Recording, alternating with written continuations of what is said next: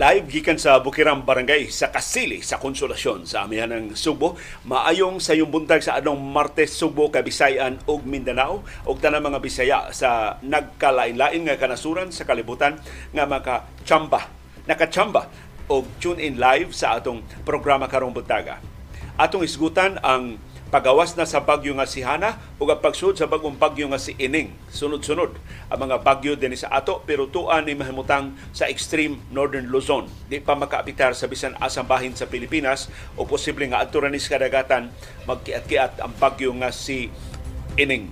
Hinay siya tropical depression pa lang ang iyang epekto mao pagkusog sa habagat dito sa Batanes o sa Ilocos o kasilinganan ng mga probinsya apil na sa Romblon dinis ato ang nagpakusog sa tong habagat mao gihapon ang bagyo nga si Hana. Nigawas naman si Hana ni hinay lasap ang habagat uh, dinis ato di pa alimuot ganin ang kadlawon di pareha sa nangaging mga adlaw sa paghabagat pero wa na ang huro sa habagat di na nimo mapatiyagan Nihinay na gyud ang huro sa habagat din sa ato syudad ug sa probinsya sa Subo dente latest weather forecast karong buntaga. Samtang nadayon ang aumento sa presyo sa lana 1.20 gyud kada litro ang aumento sa crudo kadako nala sa presyo sa lana. Atong kwentahon kung pila na ang net increase pila nang kinatibuk ang aumento sa presyo sa lana karong tuiga plus kining latest nga aumento nga gibunal nato karong sayong butag.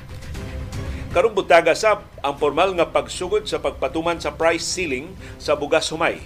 Palug hatagi mi og situationer kinsa nakapangumpra karong ako ta plano mga adlawon ko atos merkados konsolasyon pero di na mong badasa kong panahon kay kinang mag-andam ko sa atong programa kinsa dito naka adtog kadlawon sa carbon o sa inyong mga paborito mga tindahan sa bugas natuman ba ang price ceiling 41 pesos na balang ang baligya sa regular milled rice o 45 pesos na balang ang presyo sa well milled rice. Si Mr. Cesar Ibanez, kining atong uptick and viewer nga taga Bulacau, Talisay, mo ni pahibaw na to nga kini kunong ganador ang classification ani well milled rice. So ang pasabot ba ang ganador kilang di mula pa sa 45 di mula labaw sa 45 pesos ang kilo pero doon na nyo minal dito ang pipila sa mga negosyante o mga tag sa galingan. Ang ilang i-release, sugod karong adlaw, fancy rice, mga special rice na. Di na sila mo release og regular milled rice, di sila mo release og well-milled rice. Ang nakapait sa itong kaignorante ining buga sumay o sa kakuwang nag-supervisory powers sa National Food Authority, kinsa man mususi karon kung kanang gipamaligya nga bugas regular milled rice ba na? Well-milled rice ba na? Ug i-classify ng tanan isip special rice dili na up appeal sa price ceiling. So mahimo na ng presyuhan og 50, 55, 56 pesos ang kada kilo. Unsaon man na sa pagpatuman, unsaon man na pag kwenta sa atong gobyerno. Maatuban lang inspeksyon ang tanang merkado sa bugas, pagsusi kon regular meal ba na, wheel milled rice ba na, o special rice ba na. O sama sa naandan, gutobras papel kini maong lagda ni presidente Ferdinand Marcos Jr. karon gipasidan na naman gani siyang kaugalingon nga mga aliado nga mo pasamot ni imbis musulbad sa problema.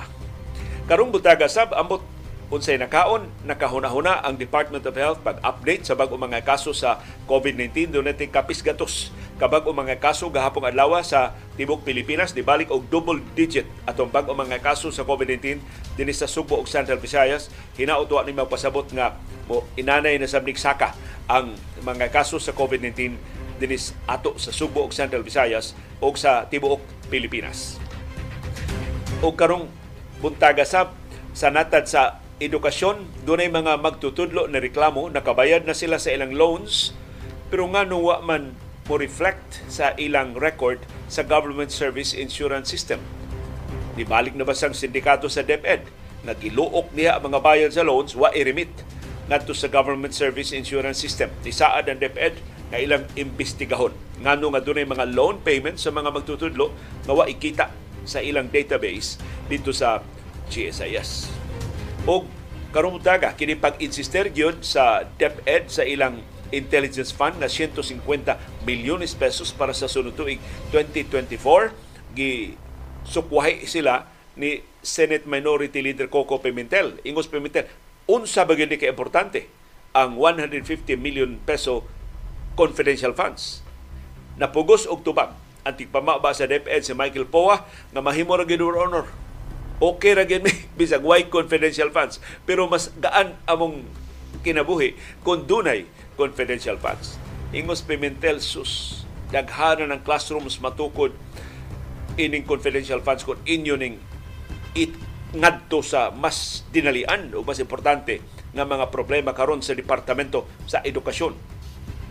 Ato nang tukion karong buntaga. Samtang ang US Navy ug ang Philippine Navy nagsugod na sa ilang gitawag og bilateral sale sa kadagatan sa Palawan. Sinugdanan ni sa joint patrol sa West Philippine Sea o siya pasabot ng bilateral sale. sale as in paglawig. Wa nila tawag pa og joint patrol. Pero murag exploratory pa ni, tanaw nila ang interoperability, magkasabot ba ang mga barko sa Estados Unidos o sa Pilipinas sa di pa sila formal nga mulusad later this year, before the end of this year, sa gi auhag na, giapura na nga joint patrol sa Pilipinas ug sa Estados Unidos ug sa ubang kanasuran sa West Philippine Sea. O karong budaga, nalingaw ko mo nang nadugay ta og sugod pasaylua malingaw kay ikaw magbasa sa inyong mga viewers views and I think you will agree with me hilabihan kaundanon sa mga panghuna-huna ninyo amo mga viewers o kung dili na ko hatagan og luna sa atong programa murag dako kay inhustisya kay mas nindot ang inyong mga panghuna-huna kaysa amo mas maayo mong angayang patalinghugan kay namo In fact, nakahuna-huna ko, pero ang ako na lang bang panahon o preparasyon mao problema uh, maghimo ta og espesyal gyud nga programa para ninyo. Kamo na lang magbinelo ay ba unta mga issues. Pero usahay gud mga adlaw nga daghan kay mga reaksyon na sa mga adlaw nga usa duha ray mo react dili sad kun si kay di ba sad mo ma tingali ang mga isyu nga akong gitukay duka so mo mo react. Pero ako nabantayan sugad so, nagpanahom sa dayong kilom-kilom nga mga light issues ang atong gituki sus na doble na triple ang gidaghanon sa mga reactions. So maybe nagkinahanglan ana nga di lang ta mo komentaryo mahitungod sa seryoso nga mga issues pero mo komentaryo ta mahitungod sa tinuod nga mga kinabuhi. Dili dependent sa itong mga politiko sa atong aktual nga pagpanikay-sikay sa ato aktual nato nga mga kasinatian. Dili makapuputang mas daghang leksyon diha kaysa magsitag yung pungad ini mga kontrobersiya o mga iskandalo sa mga nagtungkaw karon sa gahop ug sa atong kasayurang Kinoy Kuyan. Kining nitumaw nga sex scandal sa usa ka dakong politiko dinhi sa Subo. Gipasangilan nga dibayad na lang para sex. Pabuta atong kuy-kuy karong buntaga.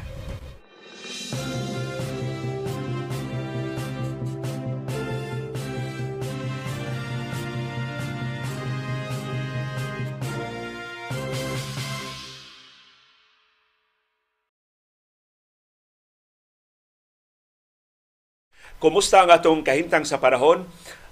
Doon ay bagong bagyo nga nakasud sa Philippine Area of Responsibility. Ginganlan siya Tropical Depression Ining.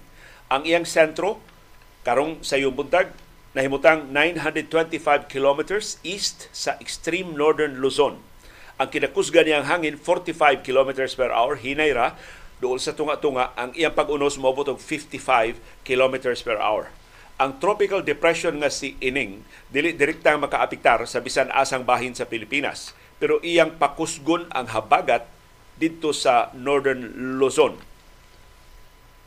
Kusog ang hangin gikasabagat na enhance ining bagyo nga si Ining dito sa Batanes, sa Ilocos provinces, sa western portion sa Pangasinan, sa Zambales, sa Bataan, sa Kalayaan Islands na kabahin sa West Philippine Sea o sa Lubang Island ingon man sa o Romblon.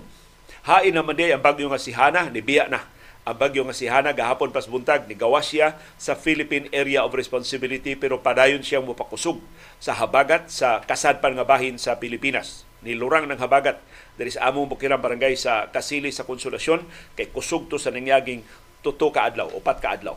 Tungod sa bagyo nga si Hana ug sa bag, ni una og gawas nga super typhoon nga si Guring Nigawa si Hana sa Philippine Area of Responsibility alas 8 gahapon sa buntag. So puli sa dayon kini tropical depression nga si Ining. So tulo ni kasunod-sunod nga bagyo ang ang maoy naghasol nato ang ang, ang guring nga nahimo super typhoon si Hana nga ni kusugsab kapis gatos kilometros kada oras og hinaot mas hinay ni og mas gamay ra ang kadaot mamugna kun na man simbako kining bagyo nga si Ining. Unsa itong kahimtang sa panahon dinhi sa syudad ug sa probinsya sa Subo, init og alimuot ta tibok adlaw karong adlaw, mapanganuron ang atong kalangitan kombinasyon sa habagat ug sa localized thunderstorms maoy mo dominar sa atong kahimtang sa panahon.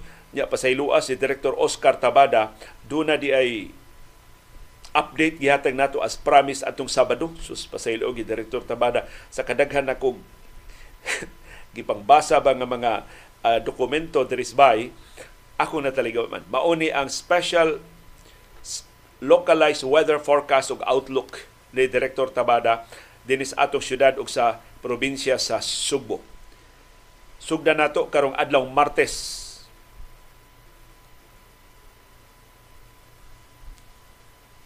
September 5 ug ugma Miyerkules September 6. Cloudy with sunny periods and with scattered showers becoming light to moderate rains ug thunderstorms. Ang atong chance of rain karong adlaw dako 70%. Ang habagat hinay na lang 10 to 15 kilometers per hour. Ang atong kadagatan light to moderate. Ang temperatura 25 degrees Celsius ang labing ubos, 33 degrees Celsius ang labing taas. Pating inita. Ang atong heat index, init tinuod mo abot 40 degrees Celsius. Bantay-bantay mo alas 12 karong utong tutok hangtod sa alauna karong hapon. Ug hangtod na ugma, mao na ang atong kahimtang sa panahon. Inig ka Huwebes, September 7, mauni ang forecast ni Director Tabada, retired Director Oscar Tabada sa Pag-asa Visayas. Naagi taga Pag-asa ko nung reklamo. Nga no sige man kuno naghisgot pang liyos Direktor Tabada. Retired naman na. Ang ang mas kasaligan mas Direktor Tabada, mas mapailubon o mas klaro man ang iyang forecast kaysa inyo. Ibaw mami, magbasa-basa ra mo sa forecast gikas Manila, kami nalay basa forecast Manila. Kaysa magtawag-tawag pa mis pag-asa magtan, maghasol-hasol lang gid ninyo. O maghasol-hasol lang gid mo na mo September 7, Thursday, di ni pangaway ato weather forecast ni. Cloudy with scattered thunderstorms in the afternoon and evening.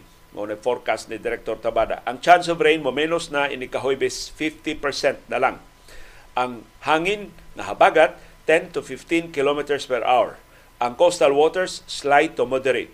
Ang temperatura 25 to 32 degrees Celsius. So, mo kalma tag jutay. Mo bugnaw tag jutay sa Huwebes. Jutay ra ang heat index mo us-usag jutay from 40 karon ug ugma ngadto na lang sa 38 degrees Celsius unya sa Huwebes. Alas 12 sa udto hangtod sa alas 2 sa hapon. Inig ka September 8 ug 9 kadakong long weekend ini kay holiday ni. Biyernes ug Sabado. Cloudy with scattered rain showers becoming widespread in the afternoon and evening. So doon na tayo dakong kahigayonan sa uwan. Unya sa Biyernes ug sa Sabado ang chance of rain, 60%. Ang hangin, hinay gihapon ang habaga 10 to 15 kilometers per hour. Ang atong coastal waters, slight to moderate.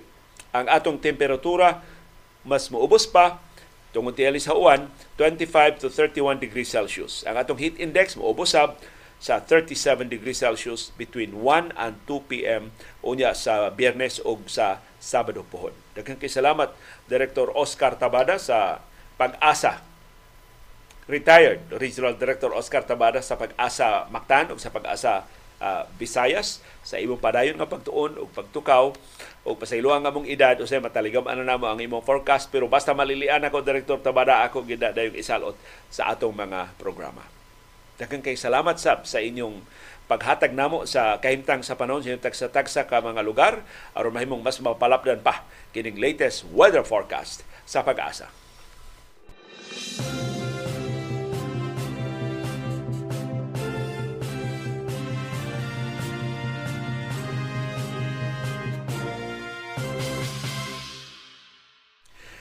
Og gitinuod Dios mga kanahan, giumintuhan gyud nila ang presyo sa lana sugod alas 6 kanong butag tanang gasoline stations dinhi sa Subo og sa tibok Pilipinas wa na nakapauminto na sa ilang presyo sa lana 40 minutes ago.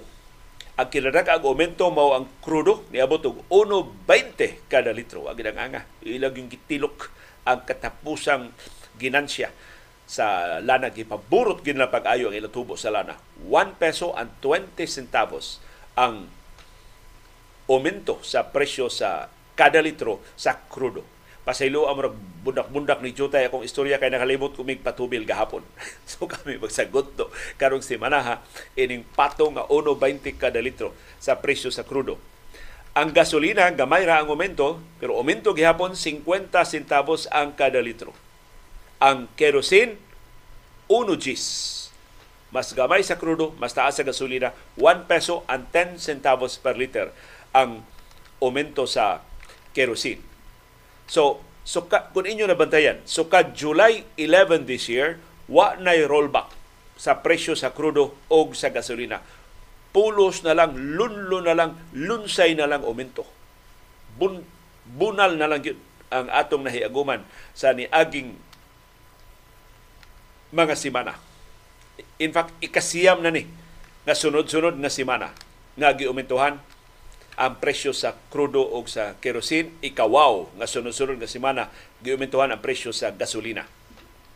Og niya ang kinatibuk ang aumento sukad pagsugod karong tuiga. Sukad Enero 1, 2023 hangtod sa increase nga gipa hamtang karong butag mao ni ang kinatibuk-an nga aumento. Ang krudo doon na net increase nga 14 pesos and 40 centavos per liter.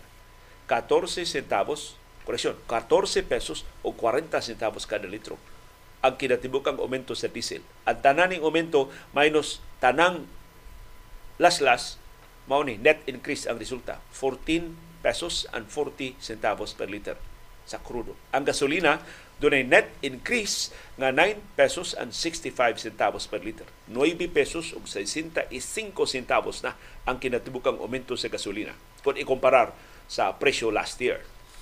Ang kerosene, giumintuhan, doon na net increase nga 13 pesos and 74 centavos. 13 pesos o 74 centavos ang kada litro mo'y kinatibuk-an nga aumento sa kerosene.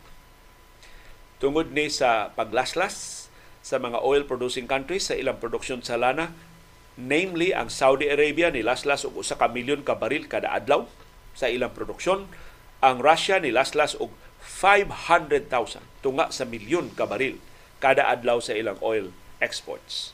O gumang mga OPEC Plus na dasig sab paglaslas sa ilang produksyon aron makaambit sa mas dakong ginansya gikan sa mas taas nga presyo sa lana. Ug ang pangagpas dili maayo posibleng magsigi og saka ang presyo sa lana hangtod sa katapusan karong tuiga. Ang bugtong makabira pa ubos sa presyo sa lana ug mas seryoso na problemaha kung matinuod mao ang pagluya sa kalibutanong ekonomiya. Unsa man nato ang baratong lana niya mawad-an tag trabaho sa bako. Unsa man nato mas barato ang krudo ug ang gasolina pero manirasab ang mga pabrika tungod sa kaluya sa ekonomiya. So inaw ang atong gobyerno maminaw ining awhag nga dili umintuhan ang plitihan pero suspensohon lang una. Kundi gyud sila mosugot og suspenso bisag ibanan lang jutay ang value added tax, ang excise tax o ubang mga buhis nga ilang gikolekta kada litro sa krudo, sa gasolina o ubang produkto sa lana. Kay di mayon tan-awon, taliwa sa lapad nga kalisod sa tong katawhan ang gobyerno magkangkang ang kamot kay magsige og uminto sa babuhis nga ilang makolekta sa kada litro sa mas mahal na nga krudo o gasolina o kerosene o ubang produkto sa lana.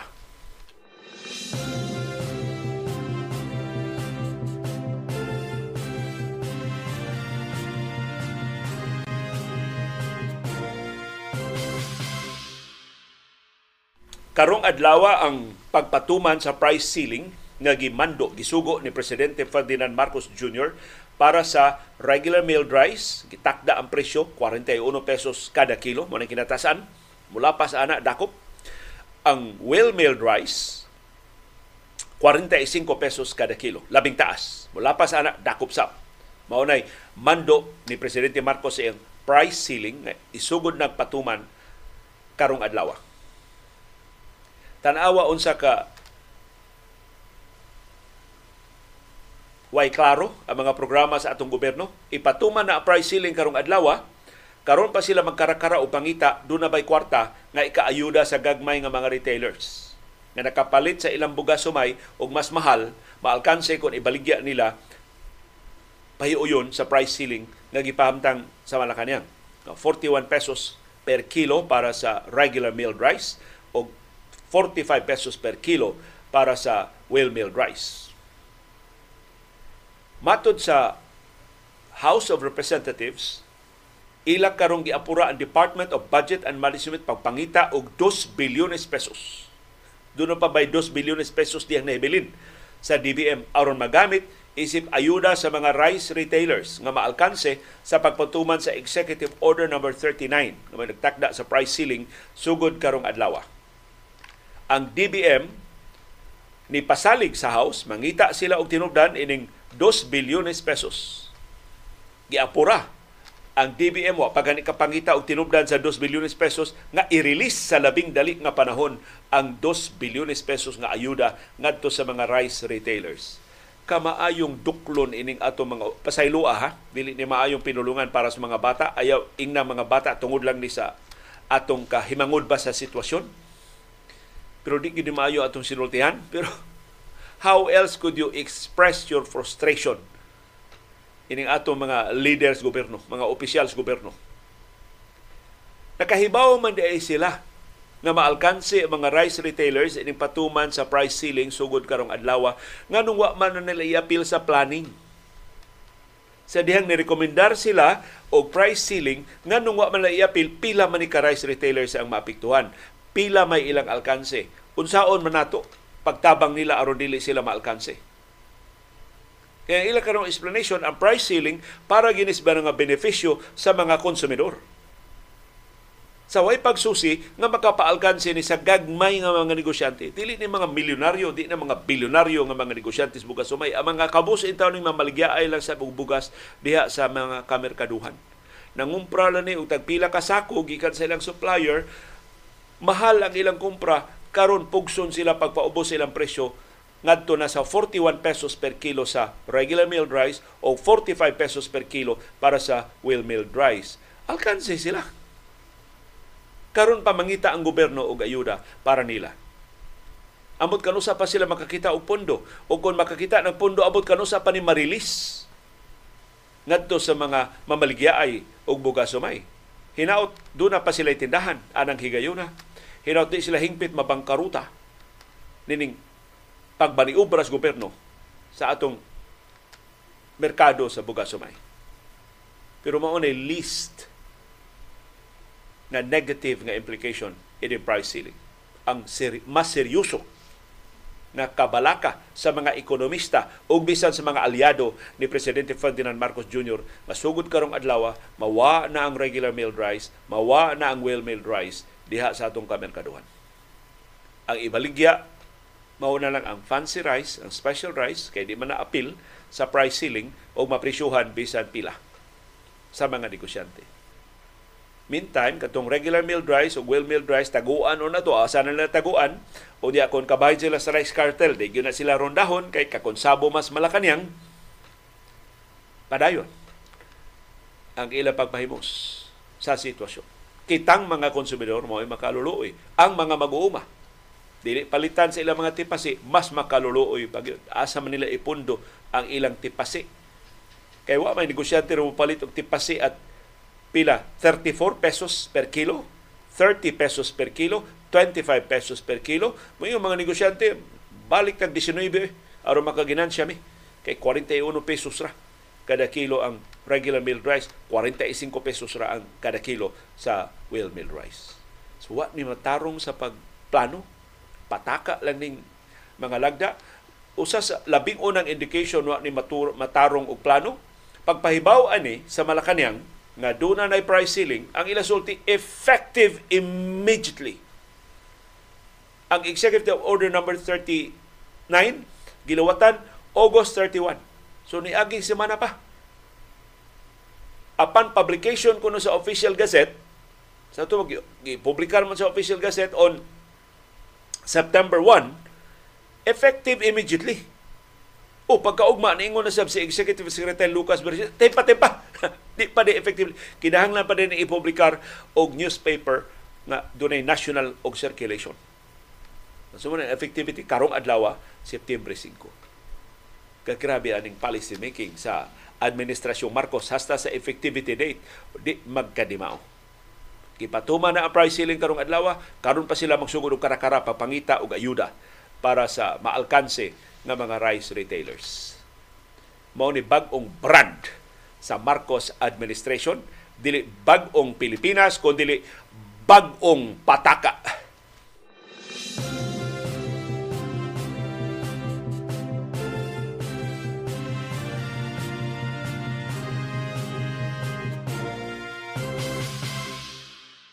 Sa iyang bahin, ang laing ekonomista sa House of Representatives kani senador nagmingaw gimingaw na na senado mobalik nagdagag senador unya sa 2025 karon siya deputy speaker sa House of Representatives si Ralph Recto. Iyang awhag sa Marcos administration direktang ayuda ngadto sa mga mag-uuma. Dili na iagi sa Department of Agriculture, di na iagi sa Department of Budget and Management kanang kita sa importasyon sa bugas sumay direkta na ihatag ngadto sa mga mag-uuma. Labi na karon nga apiki sila kay di sila palitan og tipasi tungod sa kabarato ra sa price ceiling nga gipahamtang sa gobyerno. So kinis rekto di na mo atake ni Marcos. Upoy-upoy ni siya Marcos, sip-sip siya jutay ni Marcos, pero pa paukyab gyapon siya. Ayudahan nato ang mga mag-uuma. Pero sakto ni ang awhag direkto, pero malagi umayo pala yung unta ng pagkaplano, giapil na ni sa mga detalye sa wa pa ipahibaw ang price ceiling. Kaninot maunta pagpahibaw ni President Juan ko sa price ceiling aron dili mabugatan ang mga konsumidor 41 na lang ang regular milled rice, 45 pesos na lang ang well milled rice. Pero aron di maalkanse kay maalkanse man ini ang mga rice retailers kay dako pang taas mahal pa ang bugas nga ilang kompra ato silang hatagan og ayuda Muluwat kog 2 bilyones pesos ugma dayon. Madawat sa mga rice retailers. Nga amo nang nalista daan uban sa Department of Trade and Industry o uban sa Department of Agriculture. Og ang 10 billion pesos nga pundo karon tuiga sa Rice Competitiveness Enhancement Fund RCEF nga gikan sa buhis nga ato na kolekta sa imported rice i-release namo. Ngadto sa mga mag-uuma aron nga mo barato man sa ang palit sa tipasi di sab sila hingpit nga maalkanse. Dili sila hingpit nga magutman. Kay ting-ani na raba. Sus, komprehensibo kayo ang announcement. Pero, kaita, ang announcement wag gani maklaro ang effectivity date. Karon pag-iapas ang ayuda sa mga rice retailers, karon pag-iawhag tun-an pa ni ang direktang ayuda ngadto sa mga mag-uuma. Nagkayabukat ang policy making ining administrasyon na. Matod ni Recto, Mahimo ni pinagi sa pag-usab sa Republic Act 11203 o Rice Tarification Law. Bag ora ni napasar ni balaura, usbo na sab nila. Kay doon na buslot kini maong balaod. So kanusa pa may madawat sa mga mag-uuma, kanusa pa man napasar ang bagong balaod sa Kongreso. Mato ni Recto, ang 10 bilyones pesos nga nakolekta gikan sa buhis sa imported rice nga naa karon gipundo sa Rice Competitiveness Enhancement Fund o RCEF kada tuig idirekta naghatag ngadto sa mga mag-uuma. Mato direkto ang pagpahamtang og price ceiling sa bugas sumay nakapatibugsok sa presyo sa tipasi gikan sa 23 ngadto na lang sa 19 pesos kada kilo. Sa pagtuon ni sa staff ni Recto kung apektado ang kalahati ng forecast palay harvest sa taong ito, mga 10 million metric tons. Lugi ang mga magsasaka ng 40 billion pesos. Ngayon pa naman ay harvest season. So mo ang kwitada ng direkto. Natunong sa ning price control og harvest season, maalkanse. Ting-ani, maalkanse mga mag-uma og 40 bilyones pesos. Nisugyot si Recto nga usbon ang menu sa RCEF kining Rice Competitiveness Enhancement Fund. Kay doon na naman ni detalye unsaon paggamit kining kwartaha. Matun direkto i-appeal diha ang direkta nga cash subsidy. Na kwarta mo ihatag ngadto sa mga mag-uma. Kay karon ang RCEF ipamalit pa man mga ekipo o na ihatag ngadto sa mga mag-uma. 50% para equipment, 30% para seedlings o seeds, o mga binhi, 10% para credit assistance o 10% para extension services sa mga mag-uma. So ingos rekto, di na nato iagi og ekipo, di na nato iagi og pahuam direkta na sa ilang mga bulsa, direkta na sa mga tiyan sa mga mag-uuma. Yung perang katas ng RCEF ipamigay sa lahat ng rice farmers at hindi lang doon sa nagtatrabaho sa 2 hectares at pababa.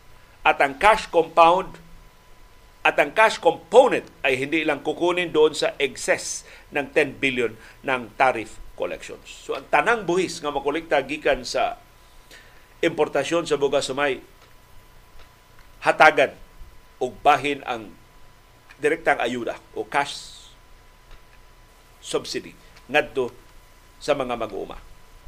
Ingos rekto mahimo sab nga gamiton ang balaod ang rice tarification law section 7 sa rice tarification law nagkanayon the president may increase reduce revise or adjust existing rates of import duty for the importation of rice. So mahimo ra gyud kuno nga ibanan una ang buhi sa imported rice kay mahal naman kayo ang imported rice ato pang buhisan din he mas mamahal igabot din sa ato sa Pilipinas. So kung mahimo ba minusan lang una ang tariff, ang customs tariff, ang buhis gikolekta sa Bureau of Customs sa imported rice. Ang awhag direkto actually copy and paste sa awhag sa mga ekonomista kagahapong adlaw. Pero sa rekto, politiko man eh, mas may mamanulti, mas mas makapaokyab ang iyang sugyot. Pero actually, maura na si sugyot sa mga ekonomista nga wa paminawa sa administrasyon Marcos. Hinaot paminawon sa rekto kay sip-sip man siya ining administrasyon na.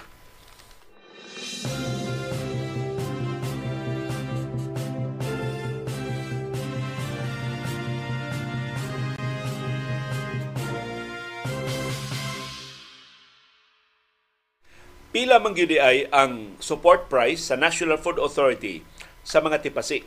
Kay ubos sa balaod sa rice tarification law, ang NFA di na maka-import og bugas sumay, igo na lang mamalit sa lokal nga produksyon sa bugas sumay sa atong mga maguma. Pero ang support price 19 pesos per kilo ra. So sa biniligya ay og tipasi, uwahi ni ang National Food Authority. Adto lang mo baligya ang mga mag-uma sa NFA kung wa na laing mamalit. Gawas pa, ang NFA buying stations tagsarang ikita. Masayon pa ikita ang kombinasyon sa loto kaysa buying station sa NFA. Lahi sa mga komprador na magdanadaan sa ilang truck, mo adto mo sungko gyud sa mga mag-uma. Ang NFA dako kini silang budget, wa may kakugi kinahang naman nagkugi na mutultul juga ngadto sa kinsa nag-ani nga mag-uma imong tultulon dito kuhaon nimo paliton nimo ang ilang tipasi.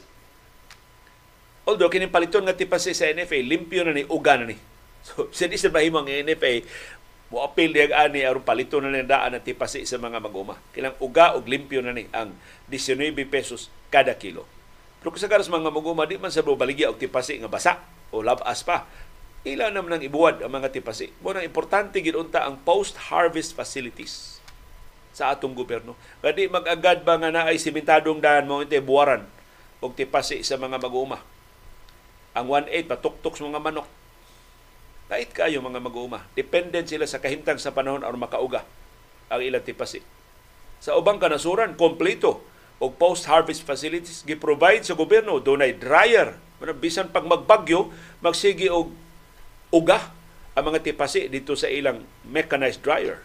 Ug doon na sila dagko kayo nga mga bodega. Nga dili kontrolado sa mga negosyante ila sa gobyerno o ila sa mga kooperatiba sa mga mag-uuma. Dili sa ato, na may post-harvest facilities, doon na ba mechanized dryer para sa mga tipasi in town sa itong mga mag-uuma? Wow! Ang ato, support price nga perting ubusa, 19 pesos kada kilo Matod sa NFA dinhi sa Central Visayas, mamalit sila og bugas sumay gikan sa Bohol o gikan sa Negros Oriental kay mao may daghan kay mga basakan. Doon natin basakan din Sugbo pero di mamalit ang NFA din kay Daginuton ang atong basakan. In fact, karon pa ko kahibaw, ang Sugbo mas daghang mais kaysa humay.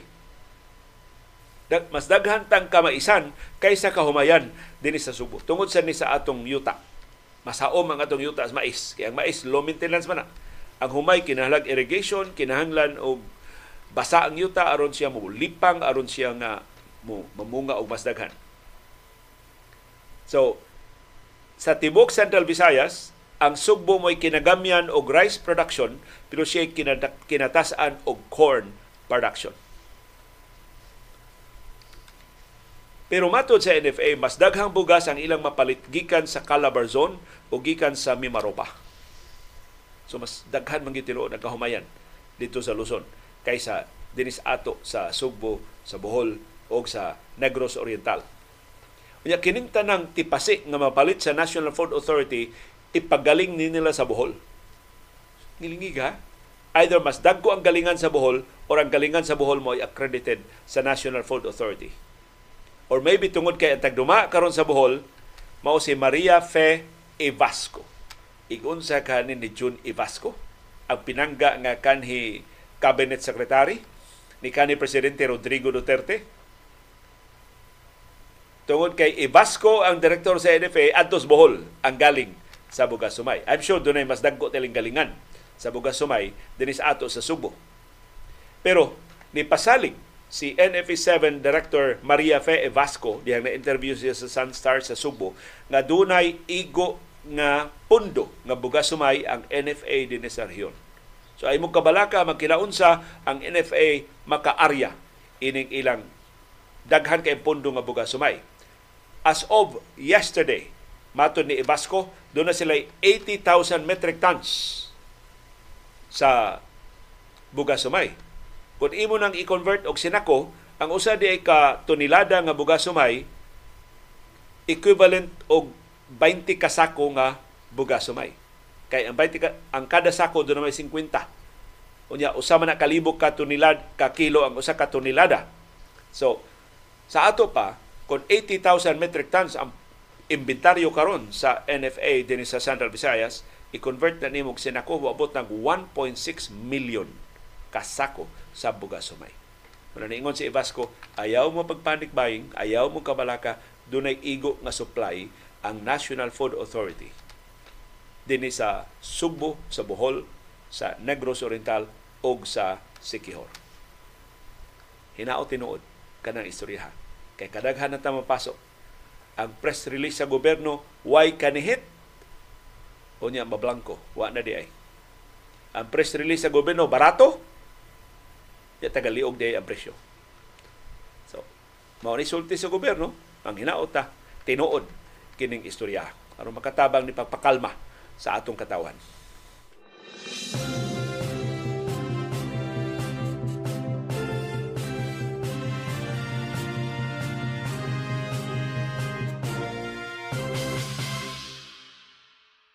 Ang Department of Health tukar-tukar ning ila mo report usahay dili usahay mo report usahay dili karon ni report.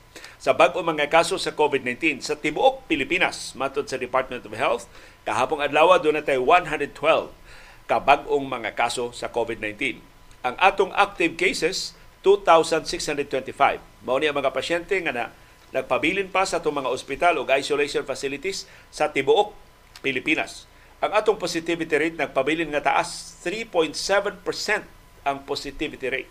Ubos ra ni sa threshold sa World Health Organization, under control na nato ang tinagdanay sa COVID-19 pero mura og nag-anam og saka ang atong positivity rate hinaot dili ni magpadayon. Ang Metro Manila gihapon may top notcher sa bag-ong mga kaso dunay 43 kabag-ong kaso sa COVID-19 gahapong adlaw. Dinis ato sa Subo ug Central Visayas, nibalik tag double digit. Single digit naman ang data. Di gani mga higayon wa na gitay bagong kaso sa COVID-19 sa tibok rehiyon, pero gahapon do natay napo ka bagong kaso sa COVID-19 sa tibuok Central Visayas. Ang kinarighanan og bagong kaso gahapon ang Cebu City. 50% sa tanang kaso sa rehiyon naa sa Cebu City, lima ang ilang bag-o nga mga kaso. Ang Cebu Province dunay duha ka bagong kaso. Ang Negros Oriental dunay usa. Presyon, Negros Oriental duha kabagong kaso sa COVID-19. Ang Bohol, dunay usa kabagong kaso sa COVID-19. Sa ato pa, ang Sugbo, dunay pito ka bag-ong kaso gahapon. 70% sa tanang mga kaso sa tibok rehiyon. Ang atong active cases ni ubos na hinuon, less than 100 na sabta, 95 na lang ka mga pasyente ang nahibilin sa mga ospital o isolation facilities sa Sugbo, sa Bohol, sa Negros Oriental o sa Sikihor.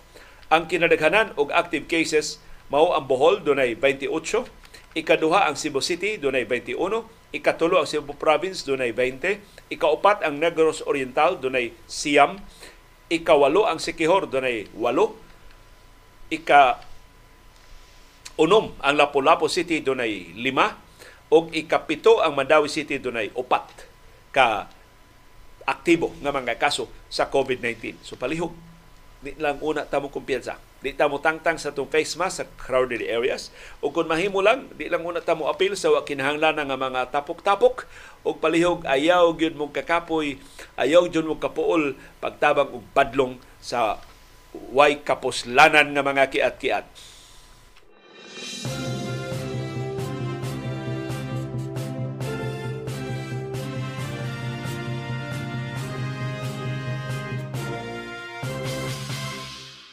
Kakuyaw ko ni balik na sab ang sindikato sa Departamento sa Edukasyon. Doon na sa mga magtutudlo na reklamo, ni bayad na sila sa ilang loan, pero pag-check nila sa Government Service Insurance System, wa pa marimit dito ang ilang bayad. Frustrating kay na ba? Kaya no, hapit na ka maimpas, oh, wa man marimit ang imong bayad. Hay man padong ang kwarta na gibayad sa mga teachers. Nisaad karon ang Departamento sa Edukasyon nga ilaning susihon Mulingkod sila uban sa GSIS ilang susihon. Wa ba marimit sa DepEd o wa ba lang marif- nadawat na sa GSIS o wa lang ma-reflect sa database. Kuyawan ko ini kay kining sindikato sa Departamento sa Edukasyon pertingil ngiga ini pila ka tuig ang nilabay. Hibaw mo kasi nakabungkag ini sindikatuha, duha ka opisyal. Usa ka Subuanon, usa ka Bicolano Unahon utungan ang Bicolano, si Kanhi Education Secretary Raul Rocco. Atol siyang administrasyon, nabungkag niya ng sindikatos payroll diya sa DepEd. Ang subuanon nga partner ni Rocco pagbungkag ining gamhanang sindikato sa DepEd, kanhi kongresista patay na intaw ni taliwan na sila kalibutan si Dr. Jose Serdudong Gulyas sa usa ka termino nakapuli si Sir Dudong sa termino ni Edigul sa una diya sa First District sa Subo. Educator man to si Sir Dudong so familiar intawon kay siya ning reklamo sa mga magtutudlo nga naa sila loan, magsigig tubo ang interes sa ilang loan kay ang ilang payments dili mo reflect dito sa database sa Departamento sa Edukasyon o sa Government Service Insurance System. Siging deduction sa ilang loan bisag hagbay ra nilang na impas Ya dunay mga loans nga nila i-contract adto mo reflect nila. Nang butang-butangan bala sila loans. Nya di ka mag check why makahonghong nimo nga doon na kay utang pahibaw na lang gamaya na lang kog sildo. Unsa may bagong deduction sa Departamento sa Edukasyon? Tungod to kay ang payroll system ni adto centralized. Dito ang payroll system ra na centralized sa Central Office sa Department of Education. Motong si Sir Dudong Gulyas, armado ining kasayuran gikan sa mga magtutudlo din sa Subo o sa ubang rehiyon na naistorya niya isip educator kay siya mo presidente sa University of the Visayas. Ni pasaka siya balaod nun sa House of Representatives. Ang iyang balaod nun gipasaka regionalization sa payroll system sa DepEd. Mao na ni karon gipatuman pero di ni tungod sa balaod nun, Mr. Dodong. Pagpasaka sa balaod nun sa House of Representatives, patabang siyang idigol. Ang iyang isuon nga, idigol tabangi ko, imo man mga kauban, ikaw magkailakin sa may akong duulon ini kasi mga abagang akong pamikpikon ani kasi ako istoryahan aron nga magbalampuson kini maong balaod nun. So sa nung giingnan ni Edigol dong doon natin ma maduol nga mga amigo dong pero imong kontra na dong sindikatos depend o ka na imong kontra dong di na mga pipitsugin doon na na mga ka kakonsabo nga mga dagkong mga negosyante doon na na aliadsang aliado nga mga politiko busa musuway lang dong pero di ko kapaniguro nga mopasar ang imong balaod nun. Og tuod man, pag presentar sa balaod nun, sa committee level pa lang, wa na. Ang lobby group sa sindikatos DepEd, uh, full gear dayon. Gibabagan ni ng balaod nun ni Sir Dodong Gulyas. So kato si Dodong buutan man to, giduol sa iyang mga gi esplikaran ba nga mga kongresista o ni-commit na nga mosuporta siyang balaod nun Sir Dodong hindi pwede kasi si Mayor magalit sa amin si Mayor pala ano investor pala diyan sa sindikatong yan? Wa na. Why nahimo si Sir Dodong Gulyas dito sa House of Representatives. Pero kanto si Dodong kamao man to. Dito siya politiko pero kamao ba to nga mobasa sa sistema? Ingo sa Dodong, sige, pildi man ko sa house, suwayan ako dito sa DepEd. Call siya ni Raul Rocco. Ya kadto sa Raul Rocco politiko biya to. Igsuri-suri diri Subo mohapit kitog UV kay ang UV usa mas labing dako og populasyon sa mga estudyante. So kaila nandaan si Rocco og si Gulyas. Perting timingan ni Sir Dodong nga si Raul Rocco mo education secretary So istoryahan ni sa Dodong si Rocco sa pait niyang kasenatian sa House, ingon si Raul Rocco ni agi man tong kongresista, nahimo sa to siya senador, eh, siya Sir Dodong, Dr. Gulyas, maybe I can help you because I also want to eradicate that payroll syndicate in my department. So tungod sa balaod noon ni Sir Dodong, naghimog administrative order si Raul Rocco iyang gibungkag ang centralized payroll system, iyang gi-regionalize ang payroll system sa Departamento sa Edukasyon. So karon ang sweldos teachers ari na sa rehiyon. Di na sila maghangad-hangad pa dito sa Manila. Muadto pa intong Manila pag follow up nga nung wa pa ma-release ang ilang loan nga nung gamay na lang kay ilang suhulan. So ang tanan ng concerns niya na sa rehiyon. Di na sila muadto Manila. Tungod na sa ideya ni Sir Dodong Gulyas nga gipatuman ni Anhing Pulos na intaw ni sila anhing Raul Rocco sa ang education secretary. Nang wa na masadudong, wa na sa Raul Rocco, kakuyaw. Kung motoy hakaw pagbalik ang sindikato diya sa Departamento sa Edukasyon. Questionable ra ba ang liderato sa DepEd karon? Di ba yan na parehag integrity ni Raul Rocco ang atong education secretary karon? Kay katos Rocco, determinado gito mo palambo sa atong sistema sa edukasyon, pero kining atong bagong education secretary mas obsessed sa confidential funds nga iyang makuha. Mas dako, mas maayo ang confidential funds. Kung ako, nakakuha yun. O confidential funds, sugod karon tuigap, gilamian, mangayo na sa buglaing confidential funds unya sa sunod tuig hinaot mapugnan ni. Sa mga kongresista o mga senador pero alyador manguna silang tanan. Wa kita dengan So ningon na DepEd nga ilang i-reconcile ang ilang databases sa DepEd o sa GSIS pag-ensure nga ang bayad sa mga magtutudlo sa ilang mga loans mo reflect dito sa record sa Government Service Insurance System. Pero usa di ko posibleng rason ini kana mga bag-ong teachers may kasagarang maapektuhan kaya ang bago nga teachers, mo loan. Aprobado ilang loan. Magsugod silang bayad sa ilang loan. Pero wa pa din sila ma-appeal sa database sa GSIS. So ang ilang bayad, di pa ma-reflect. Kaya wa pa man ilangan dito sa database sa GSIS. Pero kataphaw ang maong katinawan. Ngano naka-loan man sila kung pa sila naa sa database sa Government Service Insurance System. Di mo reflect ang ilang loan dito sa database sa GSIS. So mura og ato ning bantayanan. Kay kung mo tumaw gani sindikato pagbalik na DepEd, bantay lang ning liderato ron sa DepEd nilang Sir Dudong og ni Raul Rocco di gito sila mahimutang sa ilang nahimutangan karon.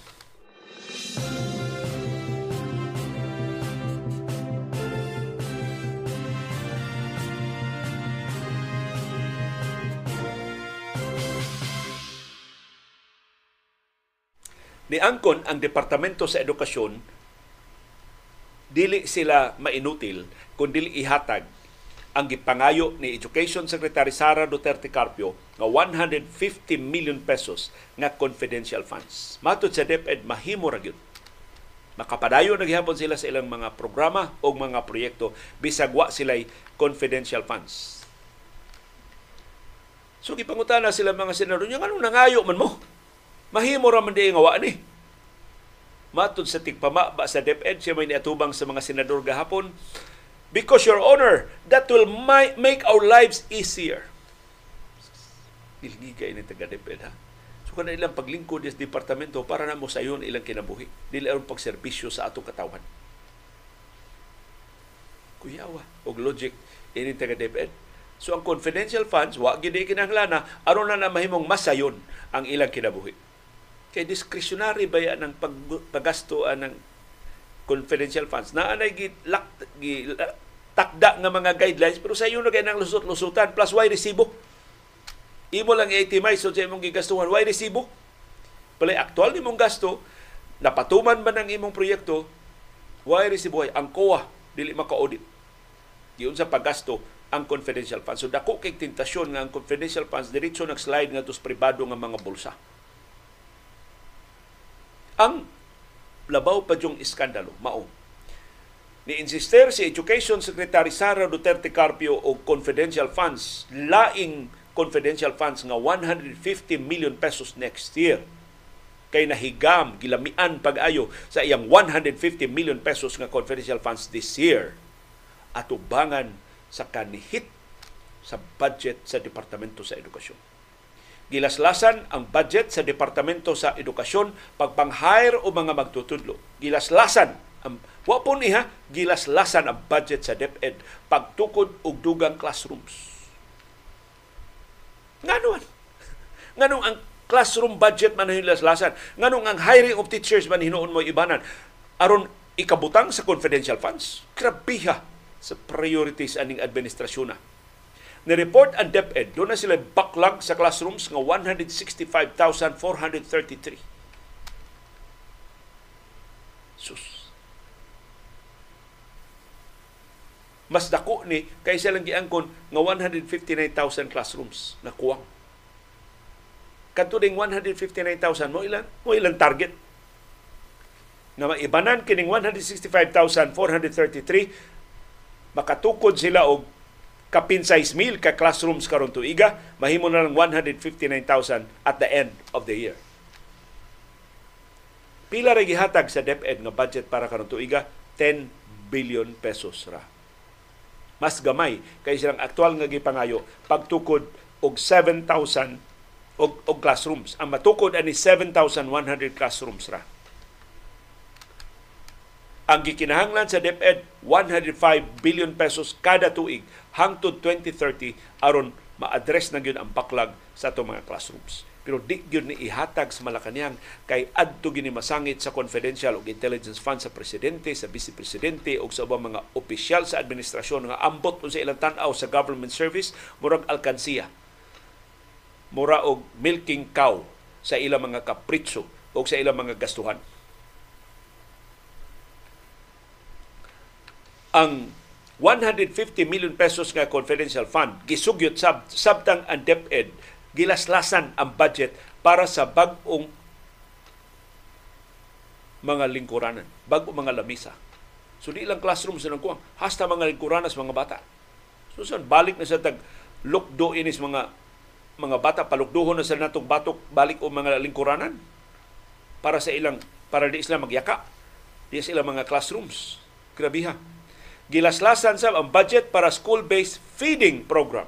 So, importante kini para sa nutrisyon sa mga bata. Ang mga bata in town na way pamahaw mo sa eskwelahan, di ginakasabot sa eleksyon. Basta kahinomdon ko sa istorya ni Mayor Mariano Martinez sa San Remigio, ngilingig ng feeding program ni Mayor Mariano Martinez, yung school-based na ang iyang feeding program. Ang padayon ba, bise mayor naman na ron si Mayor Martinez, gipadayon bas bagong mayor sa Midilin. Pero ngilngig kay ng ilang feeding program. Mabiton ni partner diha si kanhi Vice Presidente Lenny Robredo na impress siya pag-ayo sa nindot nga mga programa ni Mayor Mariano Martinez. Usas na kainganyo ni Mayor Martinez pagpasiugda ng school-based feeding program. Kay nga bang kugihan ni Mayor Martinez musuroy ba og mga barangay. Susuroy siya usas mga eskwelahan dito sa San Rem Yung may mga siya mo istorya o mga teachers, may siya mo istorya o mga bata. Mo nang humo kay na ma-inlove ang mga teachers anang Mayor Mariano Martinez. Usa no ka bata yang istorya nga dong. Unsa may leksyon ni Ma'am karon dong? sir, wa ko kasabot sir. Ingon ang bata. Ano man, wa ka minaw. Siya minaw mong sir, pero ang daguok sa akong tiyan, sir, mas kusog kaysa tingog sa akong teacher. So dito na, nakugang bas mi Mariano Martins, tinuod, no? Kung gutom ang bata, yaw na ang bata mo iningon, sir, ang, wagan siya kailang mayor to nag-istorya niya. Ang daguog sa akong tiyan, sir, mas lanog pa kaysa tingog sa akong teacher. Unsa so, tinuod niya pagkasabot sa leksyon? nga wa na magkanimao ditong iyantihan sige na pangutkot iyantihan ug gahapon pa kaway klarong pamahaw ha karon wa gyapon ti klarong pamahaw unsa man ka unsa man ka matanga sa pagka-host antiyan may nasigi og aliwaros o nasigi reklamo nga way sud sa so, pagkasabot bata sa eleksyon mo ti nakainganyo ni Mayor Mariano Martinez school-based feeding program ta sus karon ang budget sa DepEd gilaslasan para school-based feeding program gipalabi ang confidential fund ni Education Secretary Sara Duterte Carpio. Wa pa ta magisgot siya security personnel. Pila ka milyon ka pesos sa itong gasto sa sweldo anang iyang mga security personnel. Nga niabot og kapin lima ka gatos. So kapin usa ka batalyon ang iyang mga gwardya. Ingos Pimentel ka ng confidential funds, makatukod na og daghan na kaayo nga mga classrooms o makahire na og dugang mga magtutudlo. Sus kay karon sa day hastang kanihit sa mga magtutudlo. Parte ng grabiha. Ang ideal ratio unta sa mga magtutudlo 1 is to 30. O sa ka teacher 30. Ka magtu kada daghan na ganina. Sa ubang mga nasod 25. Ang ato atong giinat og 30. Karon ang aktual nga teacher to student ratio 1 is to 40. Kana para sa mga population centers nga daghang mga magtutudlo dito itaw sa mga hilit-hilit nga mga lugar manihit ang mga magtutudlo so 1 is to 50 1 is to 60 kasi ini Sanchez Diaz Talisay Central School na ingon 1 is to 70 kagrabe kung saan pagleksyon sa usa ka teacher niya si Tinta imong atubangon nga mga bata so kinahanglan nga mo hire ang mga magtutudlo og dugang teachers ang gikinahanglan nga teachers 86,000. Ang gigahin nga budget para hiring sa mga magtutudlo next year 20,000 ra ka mga magtutudlo. So kanunay gitang short basta lehitimo nga mga panginahanglan, basta dinlian nga mga panginahanglan. Pero mga laag, mga lakwat sa sobra ang budget, wa agi deficit ang budget. Mangutang ta para lang doon na sila ikalakwat sa. Grabiha. Ang Departamento sa Edukasyon dunay 51,127 ka bakante nga mga posisyon as of August this year. So only latest. As of last month, 51,127 ang bakante. Tungod ni sa retirements, promotions, resignations, o guban pa. So kung ipuno ni mo sa 86,000, kapin gatos kalibo ang kuwang ng mga magtutudlo og personel sa Departamento sa Edukasyon. Pero ang budget para na 20 mil. Sumusamot pa yun ang kakuwang sa atong mga magtutudlo sa sunod tuig. Mura og manguros na lang tadaan. Magsige og tugkad na unsa naman ning administrasyon na atong sabton nga nung mauni mauna mosamutag kalibog og ang sayon naging tubag diha wa sila gugmas nasod sa katawan mas nahigugma sila sa ilang kaugalingon o sa ilang mga kapritso o sa ilang mga politikanong ambisyon.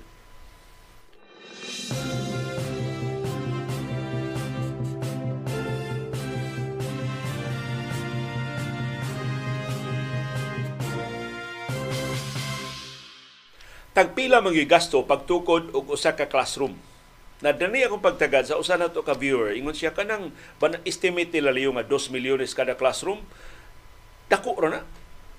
Pi kung doon naminaw ro mga kontraktor ka pamilyar ini pagtukod o mga classrooms. Subaya ko no ninyo kung pila gyud aktual nga gasto sa classrooms. Kay ang oldest figure nga ako nakitaan sa record sa Departamento sa Edukasyon atong 2011. Pila man ni? 12 years ago. Ni gasto ang DepEd og 650,000 per classroom atong 2011. Maybe karon ato tan reasonable na. Pero atong tuiga si Senador Franklin Drilon nga mo chairman sa Senate Finance Committee ni Butyag overpriced kanang classroom nga tag 650,000 pesos kada usa. Kay ingon si Drilon, nakapatukod siya og classroom ginamit iyang pork barrel diya sa Iloilo. Katunga ra sa 650,000 ang iya nagasto sa samang gidakon sa classroom. Yang iyang classroom doon na pansayan. Kada classroom ha doon ay pansayan, doon blackboard, doon duha ka pultahan. Ingon si Dilon, sa iyang kasinatian, ni gasto siya og 5,000 pesos per square meter sa classroom. Ang DepEd ni gasto og 10,000 per square meter. So doble ang gasto sa Departamento sa Edukasyon. Muna atong 2011, giauhag ni Drilon ang Commission on Audit pag-imbestigar ini.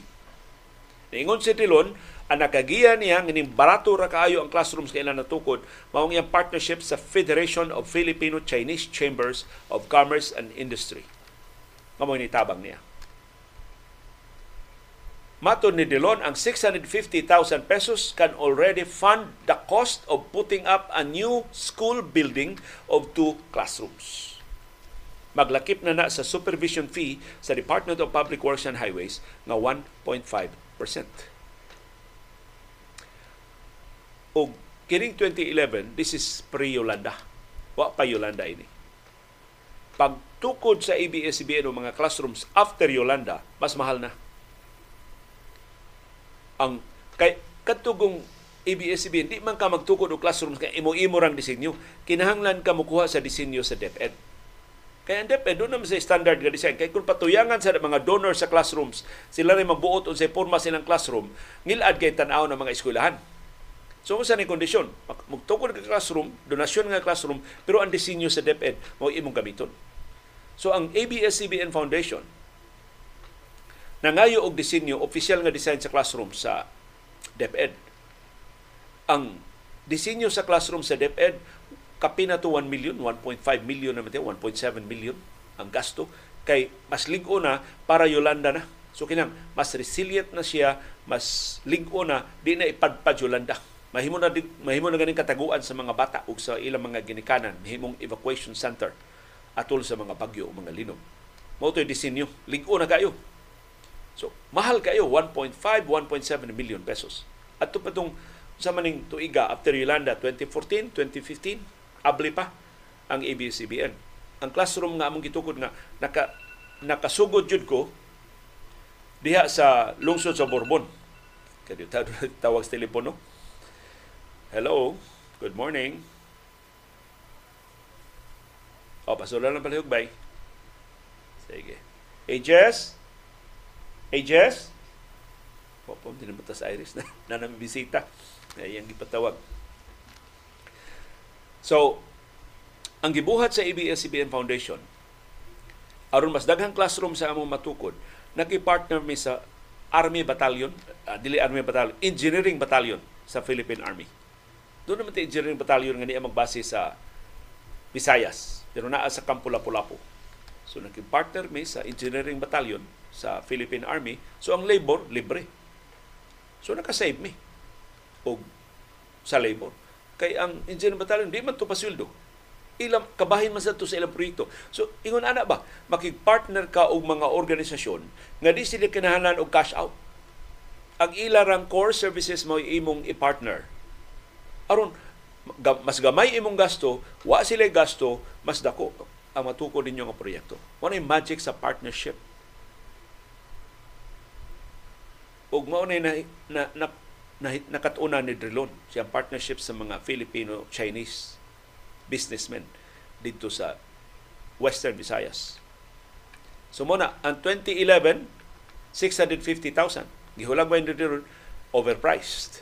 So kung katunga ra ana pila ra man 325,000 ang usa ka classroom. Pag 2012, one year later, ang usa ka single story classroom nga dunay toilet, dunay furniture, dunay fixtures, balor na og 730,000 pesos. Mao na ni ang presyo sa Departamento sa Edukasyon. Ang two-story classroom nga dunay toilet, dunay furniture ug dunay fixtures mo balor og 1.25 million. This is one year before Yolanda. Ang sunod figures nga ako nakuha 2020.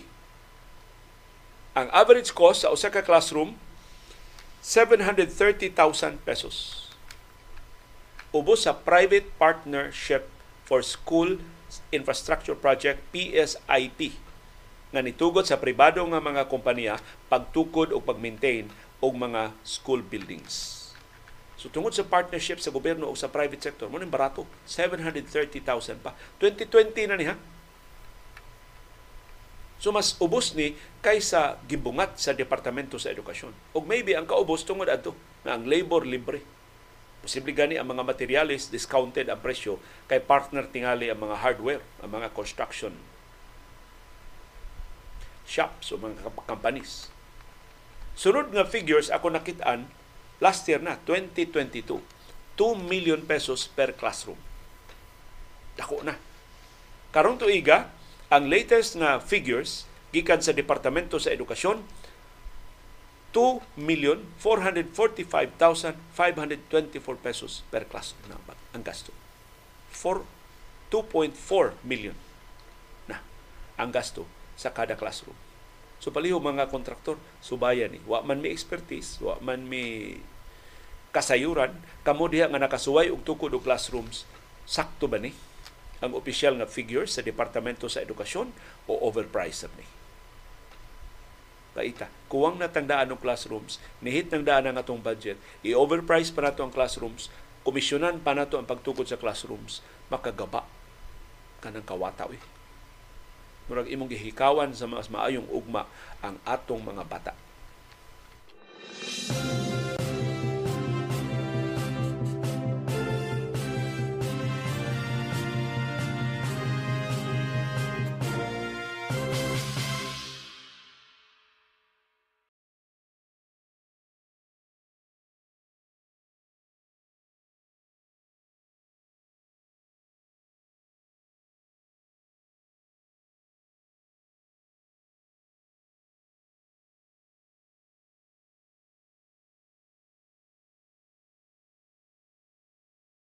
Pasayloan na tato aron ko balik ako mangipokaw sa Iris kay si CB go nagpabadlong.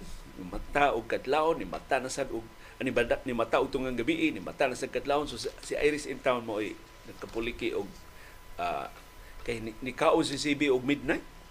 Tungang gabi na ni kaon si CB mo mukaon sa sayang gabi ko ani artihon sa niya mong kauban diri bay so si Iris in town mo ay nagtukaw uban niya. Ug mao ni nga doon na mo'y manglimpyo sa Chakoy Pan ni Dr. Iris ni abot na so, ako siyang ibukaw. Ari na ta sa confidential fund sa Office of the Vice President. Adtong tuig 2022. Adtong tuiga last year wa pay gahin bisag usa ka dako ang Kongreso para sa confidential fund sa Office of the Vice President. Nasakpan kining maong binuang kay ang Office of the Vice President ni sumeter og liquidation na 125 million pesos sa confidential funds. Nakitaan sa kuwa, giapil sa kuwa sa ilang report. Umanim na bisto karon o na tuki na ni karon diha sa Bay Balauranan nga nag-review sa mga proposed budgets for 2024. Na wa na, katu, wa na kalikay si Vice Presidente Sara Duterte Carpio nakalikay unta to siya dito sa House of Representatives pero pag abot na sa Senado gipangutana na gid siya si Senador Risa Hontiveros. Maoy nangutana niya. Ang tubag ni Vice Presidente Sara Duterte Carpio, ang Office of the Vice President ni request og confidential funds adto pang Agosto sa niaging tuig. Nadawat nila ang kwarta December last year. So, pertin lang hinuwatay. September, Oktubre, Nobyembre, Disyembre. Upat ka buwan ang ilang paghuwat sa kwarta. Sa record sa Department of Budget and Management, ang Office of the President ni-request sa DBM pag-release o kapin 200 million pesos ngadto sa Office of the Vice President ang 125 million pesos para confidential funds. O na-release sa DBM December 13, Disyembre 13. Ug mao to nag-magic si Vice President Sara Duterte Carpio in 19 days. Sa katapusang 19 ka adlaw sa tuig kay kung mopaso na iya man iuli sa National Treasury gigasto niya gihurot niya gasto ang 125 million pesos in just 19 days. Or nigasto siya 7 milyones pesos kada adlaw. Grabiha kas mga pinaskuhan. Grabiha kas mga regalo no? Kung simbako ni tipas tong gastuha wala ba si buhay ang confidential funds matod ni Vice Presidente Carpio sa iyang pag-atubang sa Senate Committee on Finance nga mao ini tuki sa gisugyot nga 2.4 billion pesos nga budget sa Office of the Vice President ako ang budget sa opisina ni si Robredo sa una 700 million ra. Si Sara Duterte karon 2.4 billion pesos.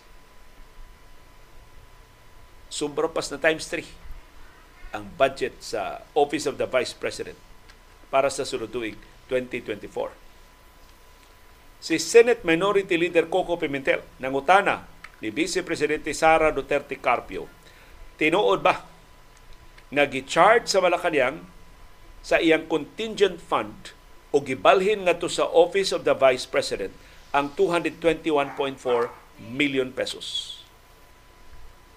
Ni Angkon, si Carpio, tinuod na.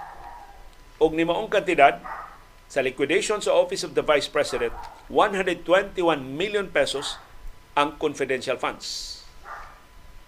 Ingon si Carpio, tinuod na nangayo mi og confidential funds gikan sa Office of the President adto pang Agosto 2022.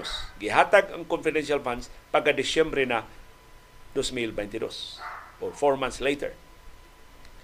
So ningon si Pimentel, medyo questionable na kay wa may item sa budget sa Office of the Vice President para confidential funds o confidential expenses sa 2022. Di ka mahimong hatagan og confidential funds. Kay wa man kay item sa imong budget ana. Wa katubag si Vice Presidente Sara Duterte Carpio ingon siya ang DBM may pangutana ninyo.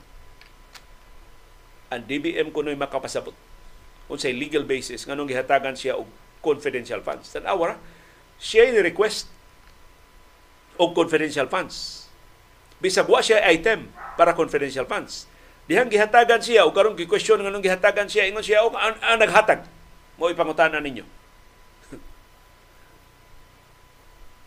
Pag-request din niya, wa niya tuni o sa legal basis. Nganong na-request man siya, wa man siya item para confidential fund. Pagkataphaw, gining atong vice presidente.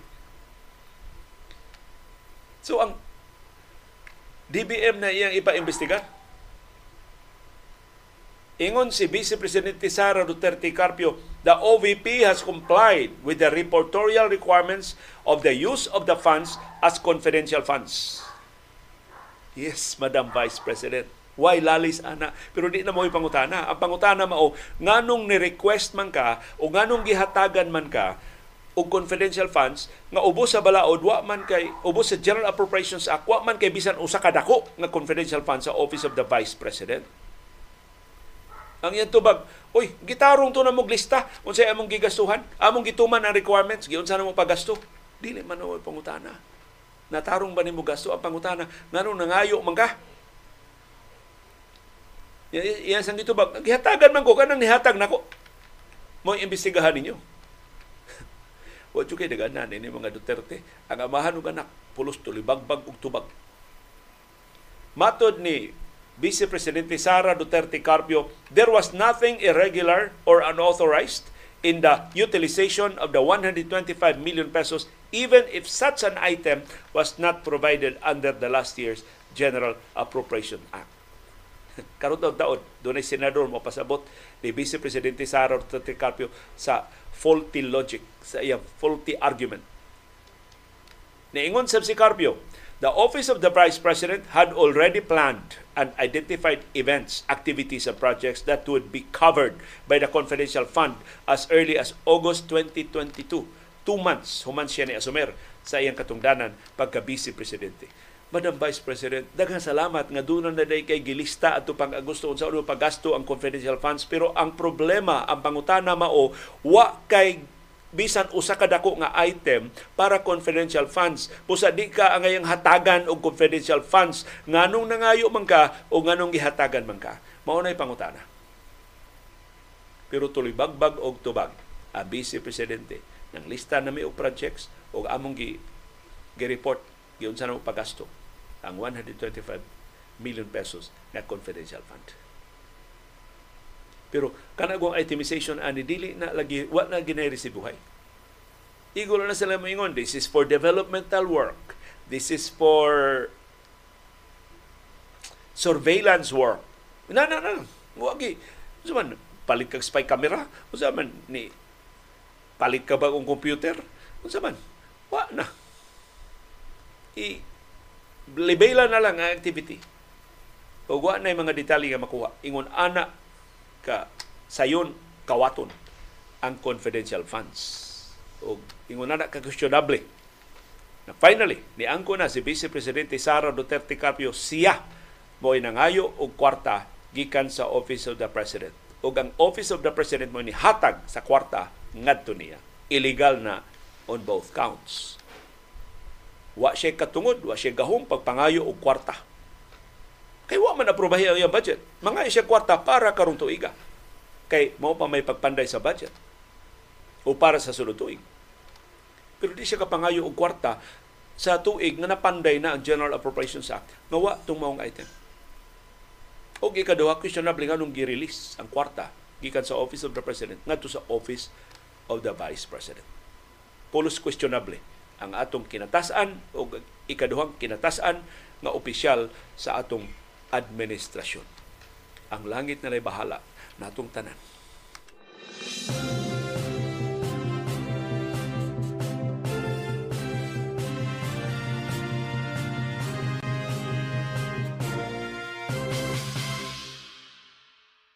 Og ni ay mas utukan kaysa atong Vice Presidente si Senador Risa Hontiveros si Carpio, abogada, si Ontiveros, dili abogada, kanawag kinsay mas kamao nila duha. Mato ni Ontiveros, supak sa 1987 Constitution ang pagbalhin sa kwarta sa Office of the President ngadto sa Office of the Vice President is it confidential funds adtong niaging tuig 2022. Kay ang maong item sa confidential funds wa mo exist sa budget sa Office of the Vice President adtong tuiga 2022. Gitumbok ni Hontiveros ang Section 25, Subsection 5 sa Article 6 sa 1987 Constitution. Kining mga magtuon kag abogasiya, magtuon kag konstitusyon. Diin man si Inday Sara. Nagkat-on sa iyang law. Nanong iya maning nataligaman. Unsay sulti sa 1987 Constitution. No law shall be passed authorizing any transfer of appropriations. However, the President, the President of the Senate, the Speaker of the House of Representatives, the Chief Justice of the Supreme Court, and the heads of constitutional commissions. Pasabot ani COA, COMELEC, Civil Service Commission, ug uban pa. By law, may by law be authorized to augment any item in the general appropriations law from for their respective offices from savings in other items of their respective appropriations. So, as a general rule sa 1987 Constitution, dili mabalhin ang mga pundo nga gitakda na para sa nakalilain nga mga ahensya sa gobyerno. No law shall be passed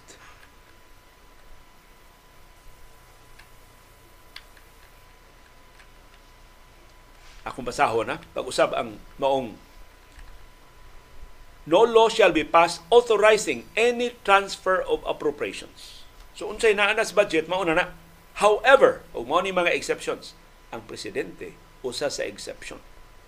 So exception ba to? Ang paghatag ni Presidente Marcos og pundo ngadto sa Office of the Vice President ingon si Ontiveros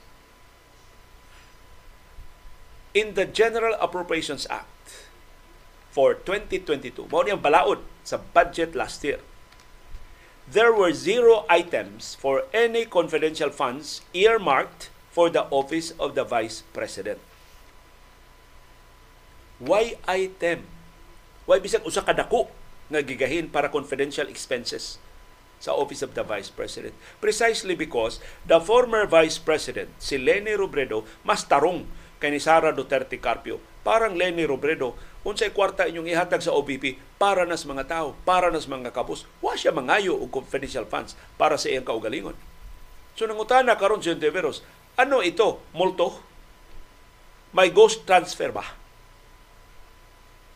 So bisag dunay gahom si Presidente Marcos ubos sa 1987 Constitution paggahin, pagbalhin og pundo, pag-augment og lain nga item sa iyang budget. Why item sa budget para confidential expenses? Ngano ang iya gigahinan og 125 million pesos para confidential funds ang Office of the Vice President. Illegal ang gibuhat ni Marcos. Illegal ang pagdawat ni Duterte. Siya nangayo, siya ni dawat. Illegal silang duha. Has kang binuanga ini maong transaksyon. So niingon si Ontiveros, So while it is true that the law allows the president, among certain other officials, to realign or transfer appropriations which have become savings, these savings cannot augment a non-existent item in the General Appropriations Act. So pananglitan, doon ay duha ka items sa imong budget. Isip presidente, doon na kay discretion pagbalhin-balhin. Basta na ani mong duha ka item. Item A, na kay item para unsa may dako man gud ng confidential o intelligence fund sa presidente. Example lang ni. Doon na kay budget para water system. Tukod ka water system para ini mao budget. Nakabarto man ka. Kay mas barato ang tangke, mas barato ang mga serbisyo sa mga kontraktor. So imbis ibutang na nato ay imong water system mo gasto unta ka og 10 million 5 million na imong gasto. Nakasave ka. Ni among kay project din hinga. Ang gahin 5 million ra. Magtukod ka og butang na to taytayan. Magtukod ka taytayan 5 million ra budget. Sus ang gasto 10 million man. So ubos sa 1987 Constitution mahimo ra gyud kadtong imong item para water project imo tong nakasubra man kay 5 million ibalhin nimo diri sa imong item para tukod og taytayan nga kuwang ka og 5 million no di swak Nahimo na sa 1987 Constitution. Pero, ang punto ni Hontiveros mao, doon na kay savings dere. Nakasave kag 5 million sa imong water project. Imong igahin para bridge project. Wa man kay item para bridge project. Wa man kay proyekto para taytayan. Ano mo, di ka makaimbento. Na mo ka anak kasubra man sa water project, magtukod sa kung taytayan. Kung na kay item para tukod og taytayan, by all means, gastuhan na. Pero kung wa kay item para taytayan, di ka makamugna-mugna na magtukod ko akong taytayan. Mausab na ang nahitabo sa Office of the Vice President. Moingon si Vice Presidente Sara Duterte Carpio Bong, uh, BFF, kay best friends forever man kuno na sila. Kuwang man ako feeding program. Ingon mo mo, sige, tagan ka.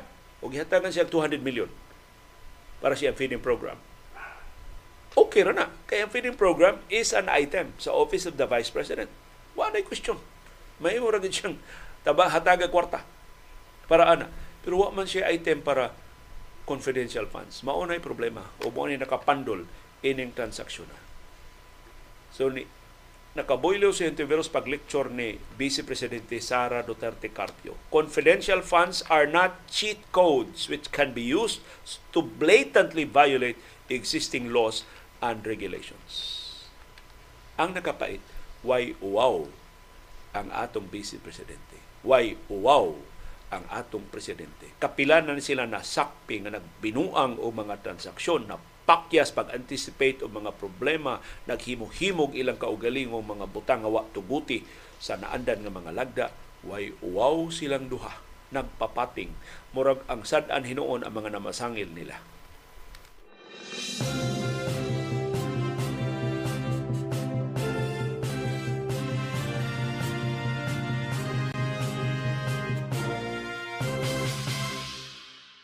Kumusta ang pangandam sa Commission on Elections sa piliay piniliay sa barangay ug sangguniang kabataan karong Oktubre 30 sigon sa Commission on Elections na hingpit na nila dawat ang mga sertifiko di kandidatura sa upat ka probinsya dinis atong rehiyon sa Central Visayas niabot og 102,284 ang naka-file sa ilang mga COCs. Mao ni ang manangamanagan sa umaabot nga eleksyon sa barangay o sa nguniyang kabataan. Naghana no? 102,284 ang managan sa eleksyon sa barangay o sa nguniyang kabataan.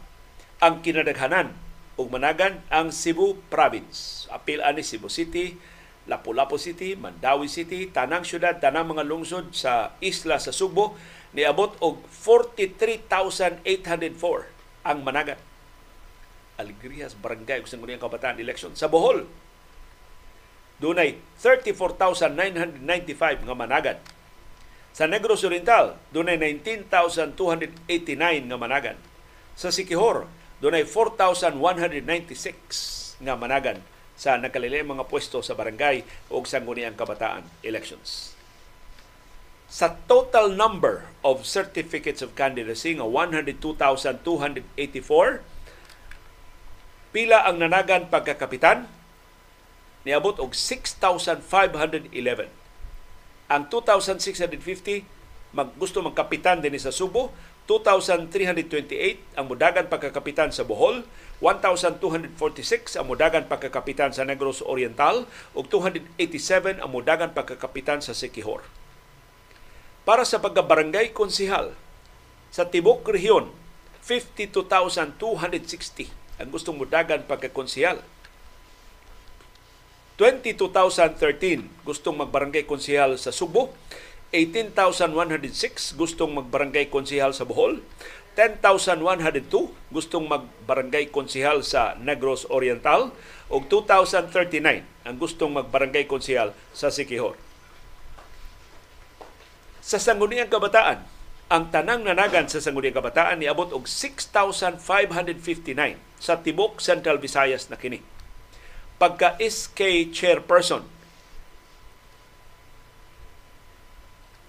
36,000 ang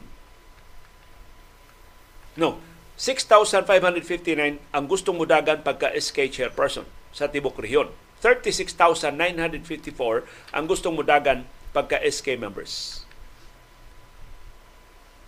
Ang nidagan pagka sa nidagan pagka SK chairperson na 6,559 dinhi Sugbo 2,687 ang gustong mag SK chair. Sa Bohol 2,289 ang gustong mag-SK chair. Sa Negros Oriental, 1,299 ang gustong mag-SK chair. O ang sa Sikihor, 284 ang gustong mag-chairperson sa Sangguniang Kabataan. Pagka SK members, 16,454 ang gustong mag-SK member sa Subo, 12,272 ang gustong mag-SK member sa Bohol, 6,642 ang gustong mag-SK member sa Negros Oriental o 1,586 ang gustong mag-SK member sa Sikihor. Good luck sa mga kandidato o kandidata sa barangay o sangguniang kabataan elections. Hinaot mo daog ang mga tarong, ang mga ligdong, ang mga takos nga mamunuan sa atong mga barangay o sangguniang kabataan. O ngadto sa mga botante, palihog tinud-a og hasas himuon na to ni practice para sa 2025 ug 2028 elections. May na dis barangay nagilhanay ta. May na dis barangay sayon naman ka itang makahibaw unsay mga pinuang unsay maayo nga mga buhat sa mga nanagan sa nagalain nga mga katungdanan palihog. Take time. Gahini og panahon, gahi, ganihi, gahini og higayon.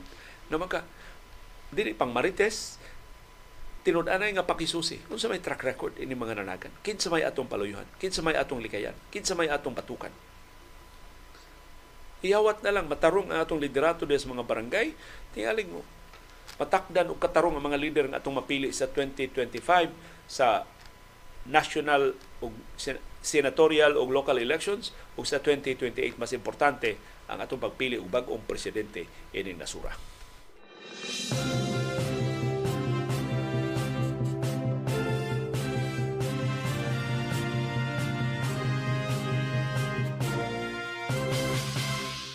Og niya ay makapahimaling ka nga balita absuelto sa korte ang niangkon nga drug lord na si Kerwin Espinosa.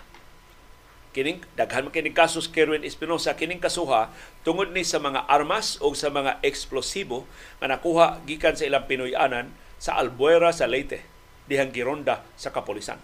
Absulto siya. Giunsa ni Kerwin Espinosa pag absulto ang iyang kaugalingon maro kay mga abogado. Ilang gihanok ang tanang sa ngadto sa iyang amahan nga nga si Mayor Aurelio Espinosa. Dili Aurelio Mayor Espinosa sa Albuera. Patay naman yung amahan. O, di na mapriso. Pero sus, mag, makatuog ka ni Bagaya Kirwin kung masuko iyang amahan, hain man karon na himutang, ining iyang gibuhat. Giabsulto si Kerwin Espinosa sa mga kasong illegal possession of firearms and explosives tungod sa ronda atong 2016 sa ilang Pinoy-anan dito sa Albuera sa Leyte.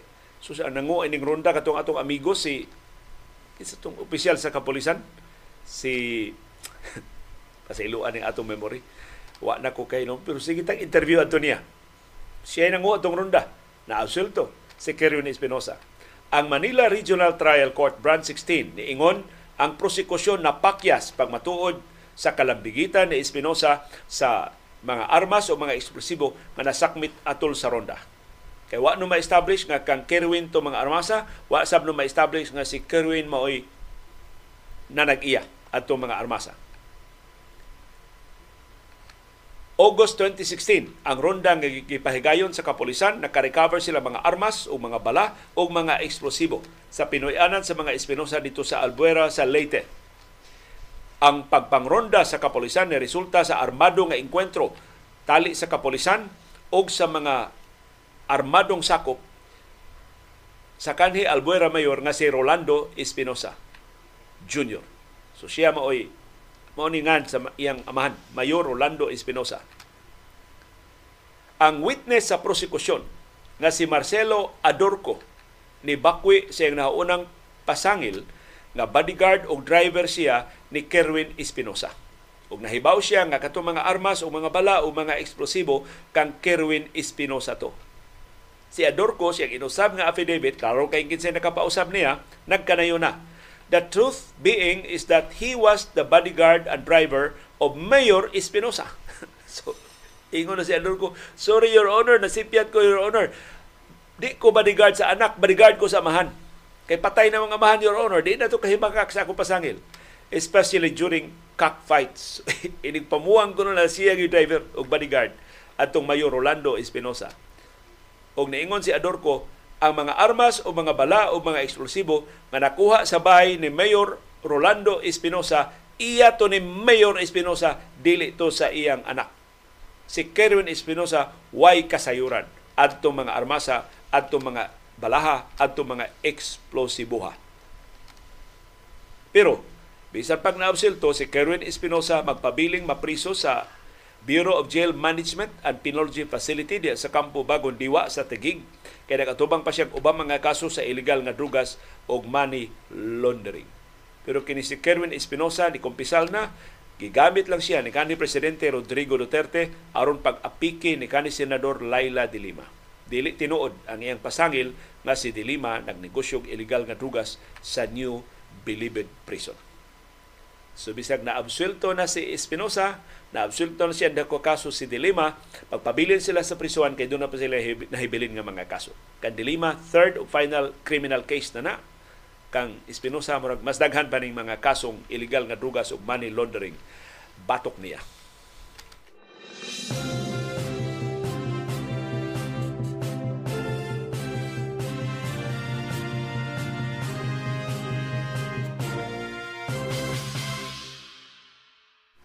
Salamat sa ato mga viewers. Mas nindot mong memory kay nako. Espinido di si Police Major Espinido. Hay naman ko si Espinido.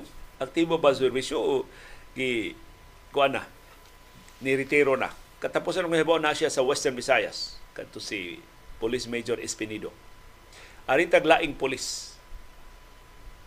Formal nang gipaninglan sa Philippine National Police kadtong kanhi police nga nahilambigit og road rage incident sa Quezon City iuli ang iyang separation benefits nga iyan ang nakubra Mato sa PNP, formal na sila mopada og demand letter ngadto sa kanhi pulis nga iuli ang iyang retirement benefits. Human ni siya nahilambigit atong road rage incident nga gibunutan niya armas iyang dapog ang siklista na iyang gikaengkwentro diya sa Quezon City. Matod sa PNP, ang demand letter ilang i-address ni Patrolman Wilf- kanhi Patrolman Wilfredo Gonzales aron iuli ang kwarta ang iyang retirement benefits nga iyang nakuha gikan sa kapulisan. Kini Dis Gonzales nakadawat na ni sa lump sum sa iyang pensyon para sa tulo ka tuig from 2016 to 2019. Ang pangutana, nganong gihatagan man sa iyang pensyon doon naman siya pending nga kaso. Wa pa siya makonbikto, pero doon na siya pending nga kaso. In case makonbikto siya, sa mga nakonbikto gud siya, di napildi ng gobyerno, nahatang na ang mga benepisyo. Di ba kung ordinaryo nga mga trabahantes gobyerno, kung doon na kay kaso, di man kakubra sa imong mga benepisyo, makakubra lang ka kung maabsulto na ka sa kaso. Manong lahi man ning nahitabo ni Patrolman Wilfredo Gonzales. Pending ang iyang kaso, pero girilis ang lump sum sa iyang pensyon para tulo ka tuig. 2016 to 2019. Giundang na lang ang iyang mga benepisyo pag 2019 sa dihang gidismiss siya gikan sa serbisyo. Pero nakaritero na siya. Pero dismissal man ang sentensya. So kanhi police na, di na siya supposedly makadawat sa iyang mga benepisyo. Forfeited man ang iyang benepisyo sa iyang dismissal from service. Tungod na sa kasong corruption. Kato ilang papagawa sa duha ka Chinese nationals ang ilang nasakpan og shabu.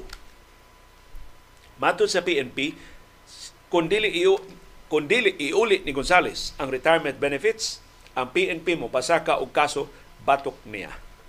Angay lang.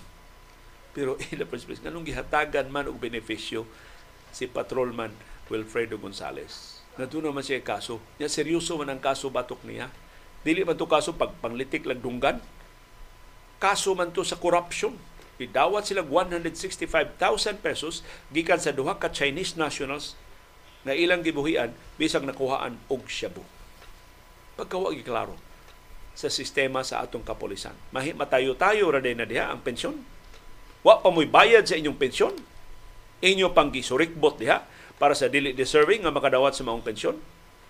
Ang ato yung kabalaka kanang pataka lang na pagpatuman sa mga lagda inat-inat nga pagpatuman sa mga lagda sa kapulisan reflective na sa tibuok administrasyon ni Presidente Ferdinand Marcos Jr. Kay kining lideratuha ining nasura mura og dili importante ang balaod. Importante aliado ba nila o dili? Kung dili nila aliado, patungan, pahamtangas balaod. Arni Teves, di man nila aliado. Apikihon pagayo. Gideklara na kung terorista. Pero ila ganing aliado, uh, way lami ng balaod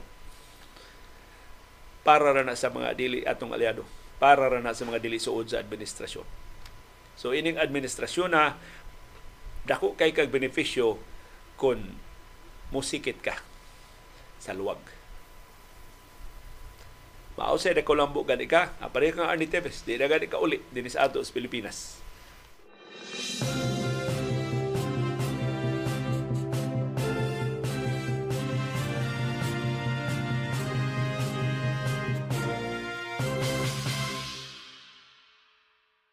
o gipahibaw sa Philippine Navy o sa US Navy nga nakasugod na ang ilang bilateral sale diha sa kadagatan sa Palawan. Naa sila maglawig ang duha nila ka mga barko sa US Navy o sa Philippine Navy naglawig side by side sa kadagatan sa kasadpan nga bahin sa Palawan. Ang Naval Task Force 41 sa Western Command sa itong armadong kusog sa Pilipinas ug ang 7th Fleet sa Estados Unidos nga nagbase din sa Asia na magbase sa Japan mopahigayon og Division Tactics Rehearsal aron pagpalambo sa interoperability sa duha ka mga navies. So sa nangagi nga mga adlaw ang mga Coast Guard sa Pilipinas ug sa ubang kanasuran mo nagpahigayong maritime exercises kini ang mga navy na gini. So dali ara no. Pila man ka adlaw ang nilabay diri ang pangu sa 7th Fleet tan-awa. Abot na ilang barko ang Estados Unidos basta mao nay bolihok. Hila biha paspasa. Ang Pilipinas, basta mo na malihok, siyam-siyaman pa. Kana kontinarong. Binuang gani, ah, mas, mas aptik paskilan ang Pilipinas nga mopalusot o mga transaksyon. So, wa isulti unsay tuyo aning pag-enhance sa interoperability sa duha ka mga navies pero posible kabahin na ni sa pagpangandam sa joint patrol sa Pilipinas o sa Estados Unidos o sa ubang kanasuran diha sa West Philippine Sea. Gamiton sab ang guided missile frigate sa Philippine Navy, ang BRP Jose Rizal, para ining bilateral sale.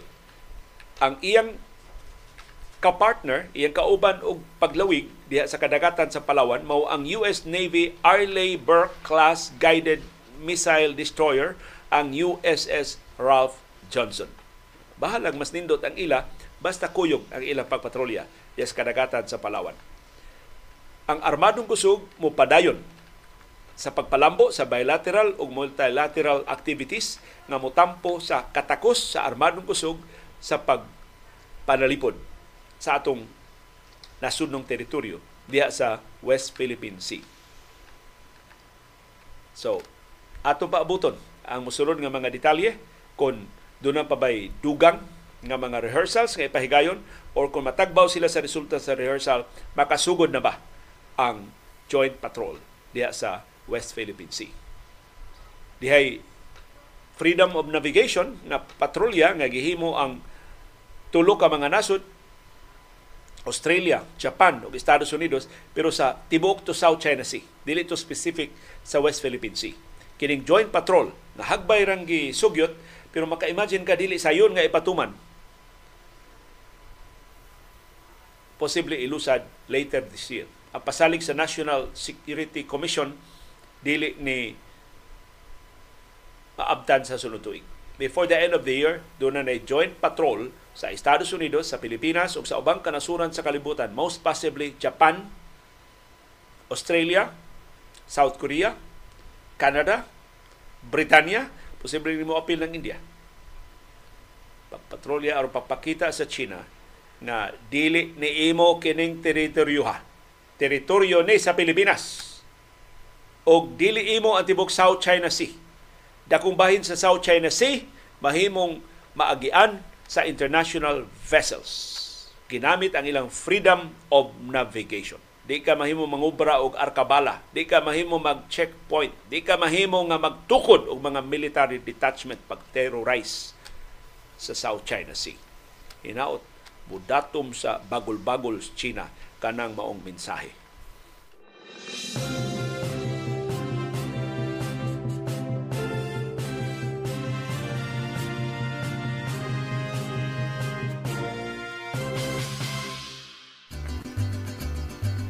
Daghang salamat yung aktibo nga pag-apil o pagsuporta sa ato mga programa. Ani ana ang atong viewers views, ang atong mga viewers on demand wa kaabot sa atong live streaming wa makarga sa comment box ang ilang mga komentaryo mo atong i-highlight sa atong viewers views.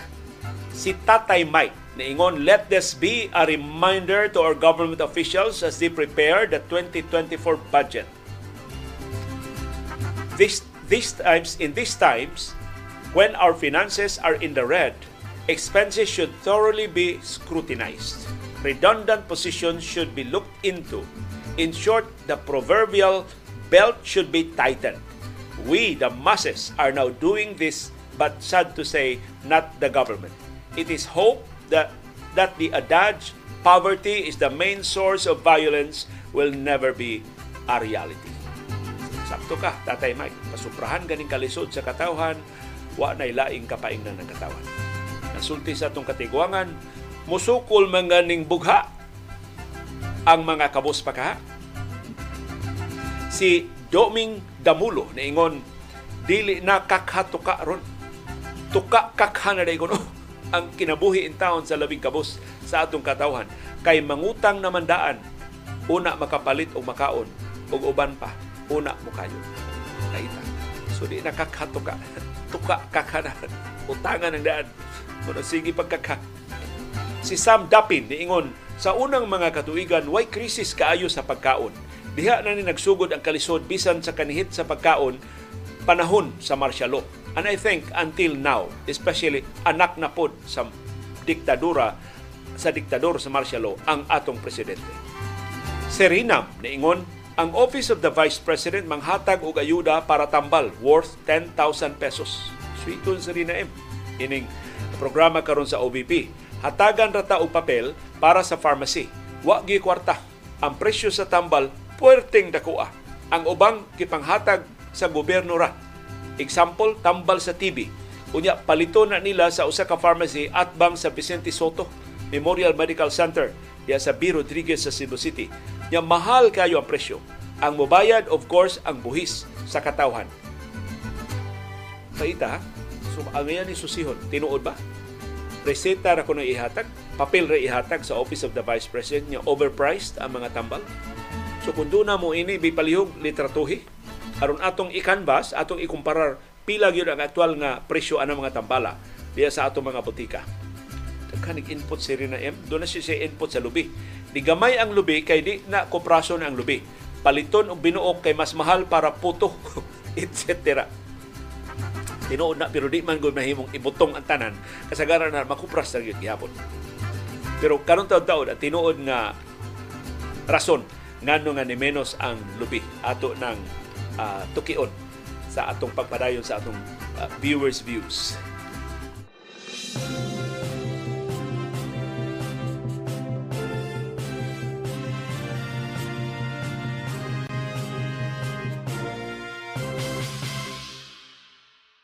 Kabahin ni sa atong viewers views pero di lang natin musikan kay mga numero ba ni aron tin-aw ninyo nga madunggan. Gikan ni sa atong tigpaminaw nga si Tony Sanchez. Karon na hinumdum nako. Kini si Tony Sanchez mao ni ang kani city engineer sa Cebu City ug sa Mandawi City. Ngilngig ni si Tony Sanchez ug abilidad gihom-huwaman ni sila ni siya nilang kanhi Mayor Tami Osmeña ug karon ni Mayor uh, Jonas Cortez. Nya murag retired na si Engineer Tony Sanchez Maay kini siya mukwenta og mga numero. So iyatang hatagad og kwentada karong taon-taon, karong buntaga. Pilay nakawat sa atong kwarta ug kung i-translate kada usa nato pilay nakawat sa gobyerno gikan sa kada usa nato. Mauto ni Tony Sanchez, lately it's been in the news that the Philippines has a national debt amounting to 13.86 trillion pesos. Kay utangan man sa Pilipinas kitang tanan mo bayad pinagi sa atong buhis ang utang mahimong i-divided by sa Philippine population. Thus, 13.86 trillion pesos divided by the 2023 estimate sa population nga 117 million. So, kada usa nato utangan og 118,120 pesos and 94 centavos. Paita no? Hasta gagmay mga bata utangan na og 118,120 pesos and 94 centavos ang World Bank ug Ombudsman niingon 20% sa atong national budget mapunta sa korupsyon. Ato sang kwintahon pila ang gikawat sa kada usana gikan sa kada usa nato. Thus, 2023 budget 5.268 trillion pesos times 20% is 1 trillion pesos. Ang 1 trillion pesos na mo gikawat divided by the Philippine population of 117 million equals 8,979 pesos and 24 centavos kada tao ang gikawat kada tuig. Kung nagpadayon pa ng kawata. Sus, maayo kay ning kang Tony Sanchez ha? Yang gikwenta, kada usa nato gikawatan sa gobyerno og 8,979 pesos kada tuig. Sa sunod tuig, ang budget basta ko pa 5.768 trillion pesos. So gikwenta sa miya times 20, times 20% ang gikawat 1.1 trillion pesos. 1.15. So kung imo i-round of 1.2 trillion pesos ang kawaton next year. So i-divided by sa atong population nga 117 million, pilay kawaton gobyerno gikan sa kada Pilipino sunod tuig 9,831 pesos and 48 centavos. Kada tao kawatan og 9,831 pesos sunod tuig. Mao nay makawat gikan sa 1.536 trillion pesos nga no, mao nay makawat sa budget sa sunod tuig. So ang makawat next year nga 1.2 trillion pesos kung ipatukod pa lang og classrooms moabot na og 576,800 classrooms. Pila na to'y kuwang sa ato mga classrooms? Masulbad na ang kakuwang sa classrooms kung ang kinawat itukod og classrooms. Tugahan sila sa Espiritu Santo nga imbis isud silang bulsa ilang itukod og classrooms masulbad ang atong problema sa mga classrooms. Ang kawat karon tuiga 2023 is 8 point uh, sa kada kada tao 8,979 pesos times 12 moabot og 748,000 no divided by 12 kay tinuig man eh. Divided by 12 748 pesos and 27 centavos per month. Sa 2024 ang kawaton kada usa nato 9,832 pesos and 48 centavos. Divided by 12 kawatan ta next year og tag 819 pesos and 29 centavos per month. Kung ang ubang mo trabaho sa government masuko kung kuhaan ang ilang monthly pay og pila ka gatos para rasab sa ilang pensyon kitang katawhan mga tawa lang. Kung kawatan ang atong buhis og 700 to 800 pesos per month mabawi ba na nato ang maka, ang kawat pinaagi sa itong pagdawat og 3,000 to 5,000 pesos kada eleksyon, kamo kuno'y timbang-timbang, alkanse o ginansya. So salamat kayo Antonio Sanchez. Ikaw ra ginakahuna-huna ini. Ato ning pangitaag paagi nga ato pagining masangyaw. Aron makarealize ang atong katawhan kadako di sa atong alkanse. Bisan pa og tiaw kinsa kinsa mo kawat uh, kinsa mo dawat og 3,000 to 5,000 pesos sa eleksyon, alkanse gyapon Kay kada buwan, kawatan tag 700 ngadtos 800 pesos. Kada tuig, kawatan tag 8,000 ngadtos 9,000 sa atong mga politiko. Ya bayra lang tag 3,000 ngadtos 5,000 kada eleksyon. Kana swerte na kay na. Moabot anang kandidara kasagaran palit 500. Dako na kay ng 1,000 nga palit. Niyaging kampanya hinuon perting dagha dako as palit 2,000. Diri sa amo 2,500 ang palit diri sa konsolasyon. Imong tigumon ang tanan ng mga namayan ng mga kandidato o kandidata sa niaging eleksyon. So tubag kang Antonio Sanchez, dakong alkanse. Mas dako ang kawat kaysa ilang gibalik pinagi sa vote buying sa atong katawhang Pilipinon.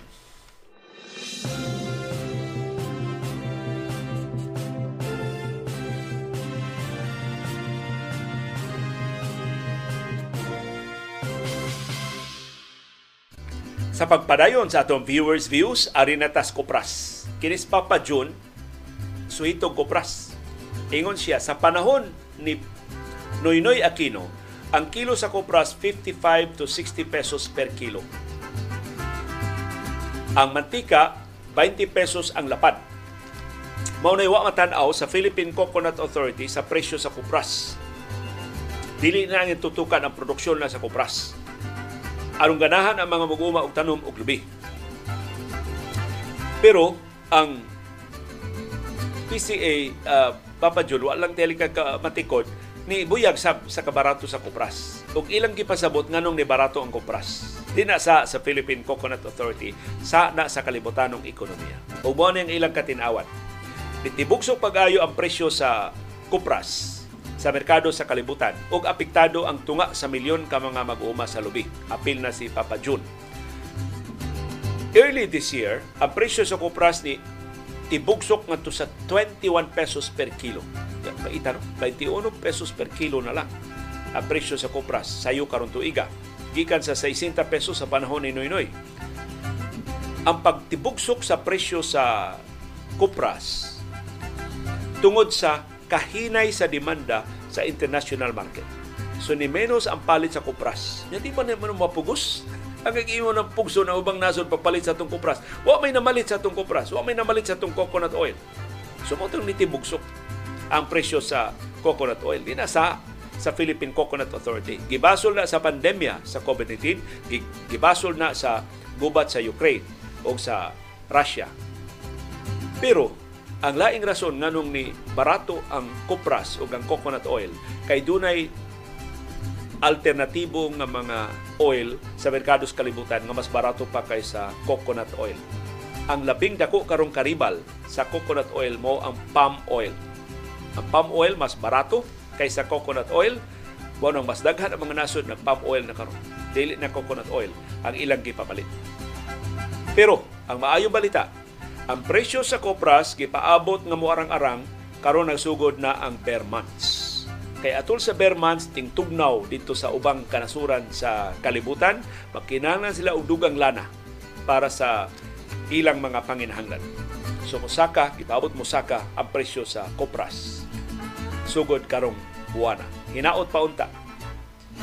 Pero si Papa John ni hatag na kwintada unsa kalisod ang negosyo sa kopras. Kay mag-uma siya lubi. Ang iya kunong lubi, iya na lang gipamutol, gihimo niyang coco lumber. Kay di na wada na magsuhol siya pag-harvest sa iyang lubi, paghimo og kopras. Kay ang labor sa pagsaka sa usa ka punuan sa lubi, 12 pesos. Ang pagbunot sa lubi, 450 ang usa ka kilo. Ano? 450 ang usa ka libo ka buok. Ang paghakot aron moabot sa imong tapahan 350 pesos kada adlaw. Ang pagluto sa kupras 350 pesos kada adlaw. Ang karyada padung sa buyer 100 pesos ang kilo depende sa gilayon. Unsa pay mahimo namong mga manguprasay samtang presyo 28 pesos kada kilo. So may na lang arang-arang na ang presyo from 21 to 28 pero gamay gihapon kayo kung ikumparar sa presyo sa kupras panahon ni Noynoy Aquino. Sa 80 kapunuan sa lubi, makakuha og usa ka libo kabuok nga lubi. Mutimbang siya og 250 kilos. Kuhaan pa na og tarha na 13% depende sa pagkaluto sa imong ibalanse sa presyo 28 pesos kada kilo mo na imong abot upat ngadto sa lima ka adlaw nga mahuman ang pagkupras balansiha kuno ang halin ug ang suhulan asa naman ang hustisya sa manguprasay. Bisan pag moabot og times 10 ang produksyon alkanse gihapon sa labor. So mao na Papa John ang tinuod nga rason napuhala na mo sa palm oil. Kanya ang palm oil gitanom sa atong silingan nga mga nasod, kuyaw. Dinis ato do na ba say nagsugod ng pananom og mga palma aron na iribal sa atong uh, kopras. Pero mao na ang kopras good subject din siya sa international forces, sa international pressures. Kaya ang atong kopras mainly for export. Gamay ra kay na kanan. Kanang giingon ninyo nga nahurot wa na gikopras kay gihimong butong. Gamay ra kay na gihimong butong. Gamay ra kay na gihimong mga puto. Gamay ra kay na gigamis bingka. Gamay ra kay na atong ang kinadaghanan natong lubi atong gi-export is coconut oil. Mao na nahulga sa kaluya sa ekonomiya tungod sa pandemya, tungod sa gubat sa Ukraine o labaw tanan tungod sa baratong alternatibo sama sa palm oil.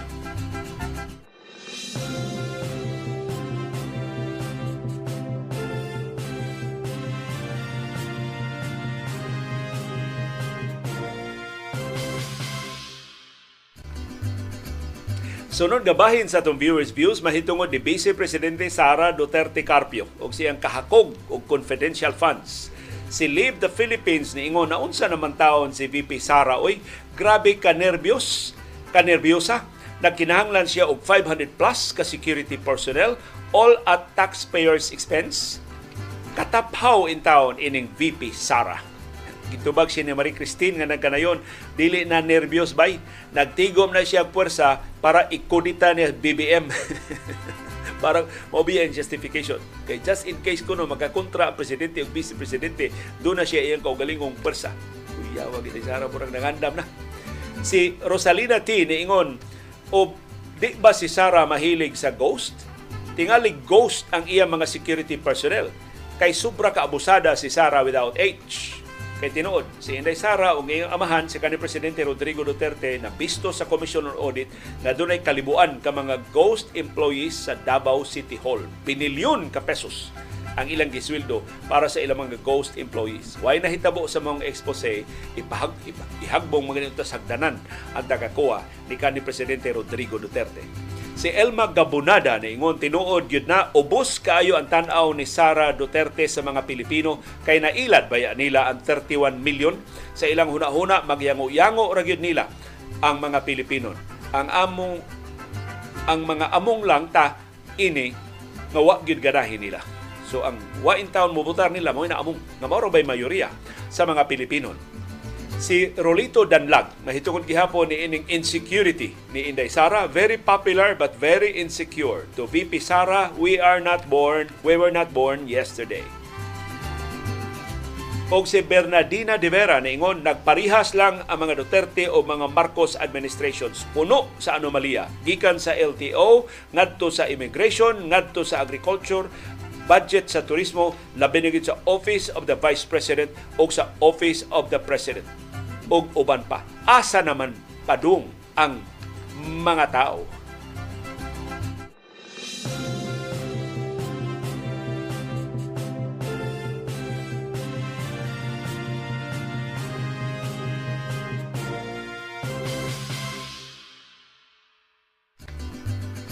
Niya pagilaing bahin sa itong viewers views mahitungod na sa ni sa pasangil sa tika sa niaging eleksyon. Gikan nini Cesar Ibanez. COMELEC could not prove integrity of the election results with just random manual audit RMA. RMA verifies only the accuracy of the electronic data at the clustered precinct server against the manual counting. It does not prove that the electronic data inside the clustered precinct server were 100% no adjustments sent and received by the COMELEC server. The random audit to be conducted should be between the data inside the clustered precinct server and the corresponding data at the COMELEC server. It is only this manner, in this manner, that COMELEC could prove that there was no manipulation occurring inside the gateway. Na Mr. Ibanez, nindot kay kang dasunan nga, yes, kitikas gyud ni aging eleksyon, pero sayop ang imong appreciation sa random manual audit, RMA. Ang RMA, ang iyang gi-audit, ang physical nga balota, dili ang digital data sa vote counting machine kanang vote counting machine nga data nga digital digital data ang kanang digital tally sa votes mo na gi-transmit nga to sa server. Mo na ni reflect sa resulta sa eleksyon niabot dito sa server sa main server sa COMELEC. Pero ang random manual audit kanang manual pasabot ana ang physical ballot dili ang makina mo i-audit ang physical ballot kaya physical ballot human na basas makina at tuman na padung sa ballot box nanas ballot box ang karaan ning balota kanang balota nga imo magisi kanang balota nga imo mabadlisan kanang balit balota nga imo makumot dili digital ang hard copy sa balota maoy random manual audit Muna ka ko mutuo ko sa random manual audit. Pero mutuo sa kuwato sulti sa usa nato ka viewer nga ang selection sa precincts posible nga gichupi sab. Kay computer man gihapon mo pili unsa mga presintuha ing ang i-random manual audit.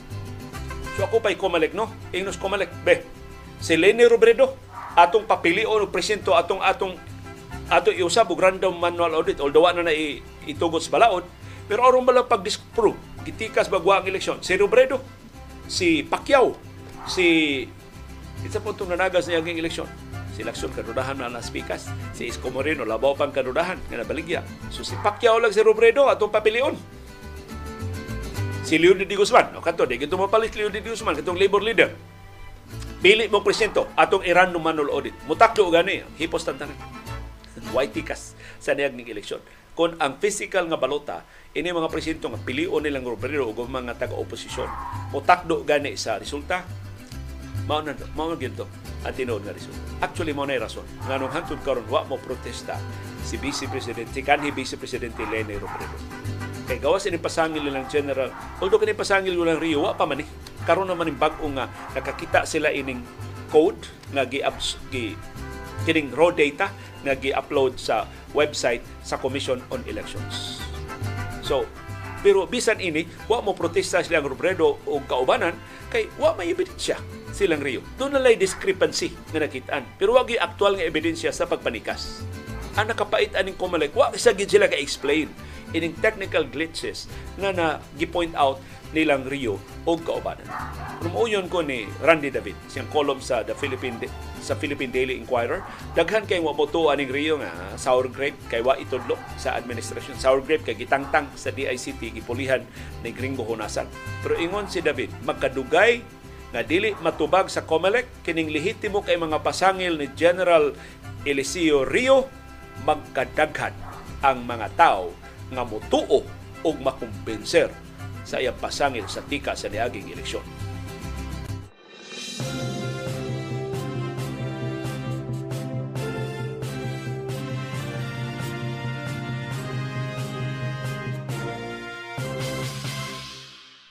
Ug haskan daghana sa atong mga viewers views murag bali sa ning usa ka programa. Si Mirna Casinas niingon, tuanis Mindanao, late kay ko nakapaminaw kay ang internet sa Globe wa gyud maayo. Maayo kaayo mi mobayad sa Globe, why ayo ang ilang serbisyo sa internet. Data akong gigamit, maayo na lang giloadan ko ni Ermi. Kaya kaya mao nakatan-aw ko sa baruganan. Nanawagan ko sa Globe, ayuha among internet diri sa Kabadbaran City kay dili na ko makakita sa baruganan o panahom sa kilom, dayong kilom-kilom. Salamat kaayo sa imong pagsabot og taga Globe balihog at mana kay mawad ang tag-audience and dili maayo ang inyong serbisyo. Og si Beckham Cachero mahitungod ni sa ma, na, maayo man basketball si Beckham Cachero ingon siya Lithuania beat Team USA by moving around the ball, less dribbling, more outside shooters, doing damage from mid to long range balls and player movement. Seems like Lithuania was doing what I said the Gilas Pilipinas should do days prior to the start of the tournament for them to succeed. Nakakampekim katsero na. Pero sa tinuod nga panghitabo, sigod sa mga basketball experts, ang musunod mo mga rason nganong gipakuratan sa Lithuania ilang napildi ang paborito na Estados Unidos sa FIBA Basketball World Cup. Una, size advantage. So muna main advantage sa Lithuania batok sa US. Dagko kayo ang Lithuania kaysa mga magdudua sa Estados Unidos. Ang Lithuania dunay tuto ka starters na 6'9 or taller. Pwerte pututa sa taga Estados Unidos kumparar sa taga Lithuania. Nitugot ni sa Lithuania pagdominar sa paint o pagdominar sa duha ka end sa court. Gi-out rebound sa Lithuania ang US 43 against 27. Sus, naku ang labaw sa rebounding sa Lithuania batok sa Estados Unidos. Nakascore ang Lithuania og 44 points in the paint. Tungod silang katag-as, tungod silang kadagko. Ikaduha, o sakto si Beckham, hot shooting. Daghang king napasud ang Lithuania nga mga bola from the field, 52.6% sa ilang shots overall ang ilang napasud. 40% sa ilang 3-point shots ang ilang napasud. Ang US sa pikas nga bahin, 43.1% lang gikan sa field o 31.6% lang gikan sa 3-point range. Maayo kayong depensa. Mas maayong depensa ang Lithuania kaysa Estados Unidos. Lithuania played good defense on the US, forcing them eight into 18 turnovers. 18 ka turnovers ang na-score sa, sa depensa sa Lithuania. Maayusan ang trabaho sa Lithuania sa pagpanalipod sa three-point line. Ila lang ilang nakadaduhan ng Estados Unidos ug napura ka three-pointers nga napasud. Ug laing dakong bitaha sa Lithuania, experience. Ang Lithuania mas eksperyensyado kaysa US. Ang ilang starting lineup doon na combine nga 120 FIBA World Cup games nga ilang naduaan. Dako Naghanan na no. 120 na kad World Cup games ang naduaan sa ilang starting lineup sa Lithuania. Ang Estados Unidos, 38 ra. So kita nimo mas pamilyar sa mga lagda ang Lithuania kaysa US. Ang Estados Unidos na problema sa kay ang ilang mga key players ni foul out. Apil na ang sinaligan sa depensa nga si Jaren Jackson Jr. na mo'y Defensive Player of the Year sa National Basketball Association. Laing rason na pilde ang Estados Unidos, hinay kayo ang ilang sugod. Sa first half, lubong sila, pagsugod sa duwa, lubong sila og 17 points pag-abot sa halftime. Naka-laslas sila sa ilang biya nga tulad sa 4 puntos sa fourth quarter pero naka kontrolar gihapon ang Lithuania sa duwa. Mo nadagan sa Lithuania patok sa US team sa 2023 FIBA Basketball World Cup.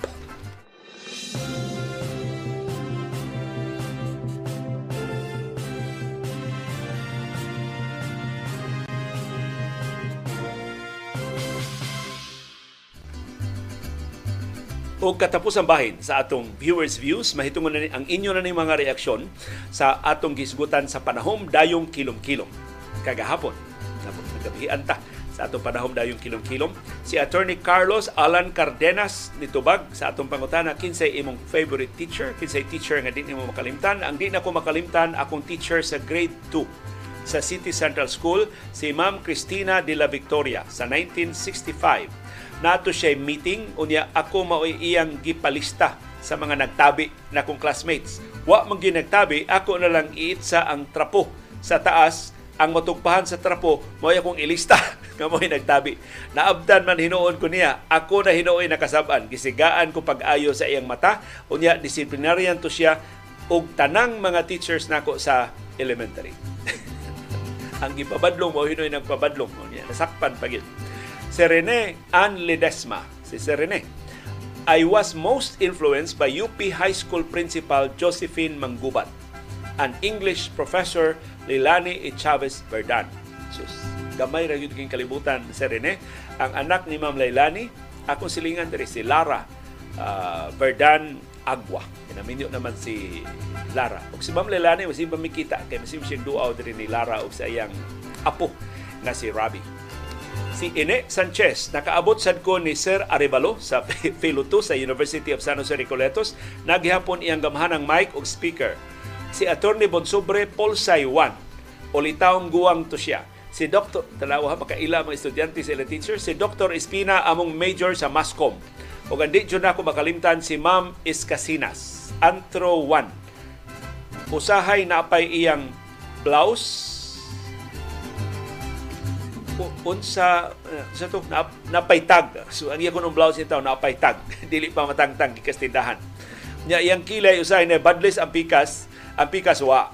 Ang ganahan kay na kong teacher sa San Jose si Sir Villarante sa Philo 2 engaging kaayo nga mo discuss.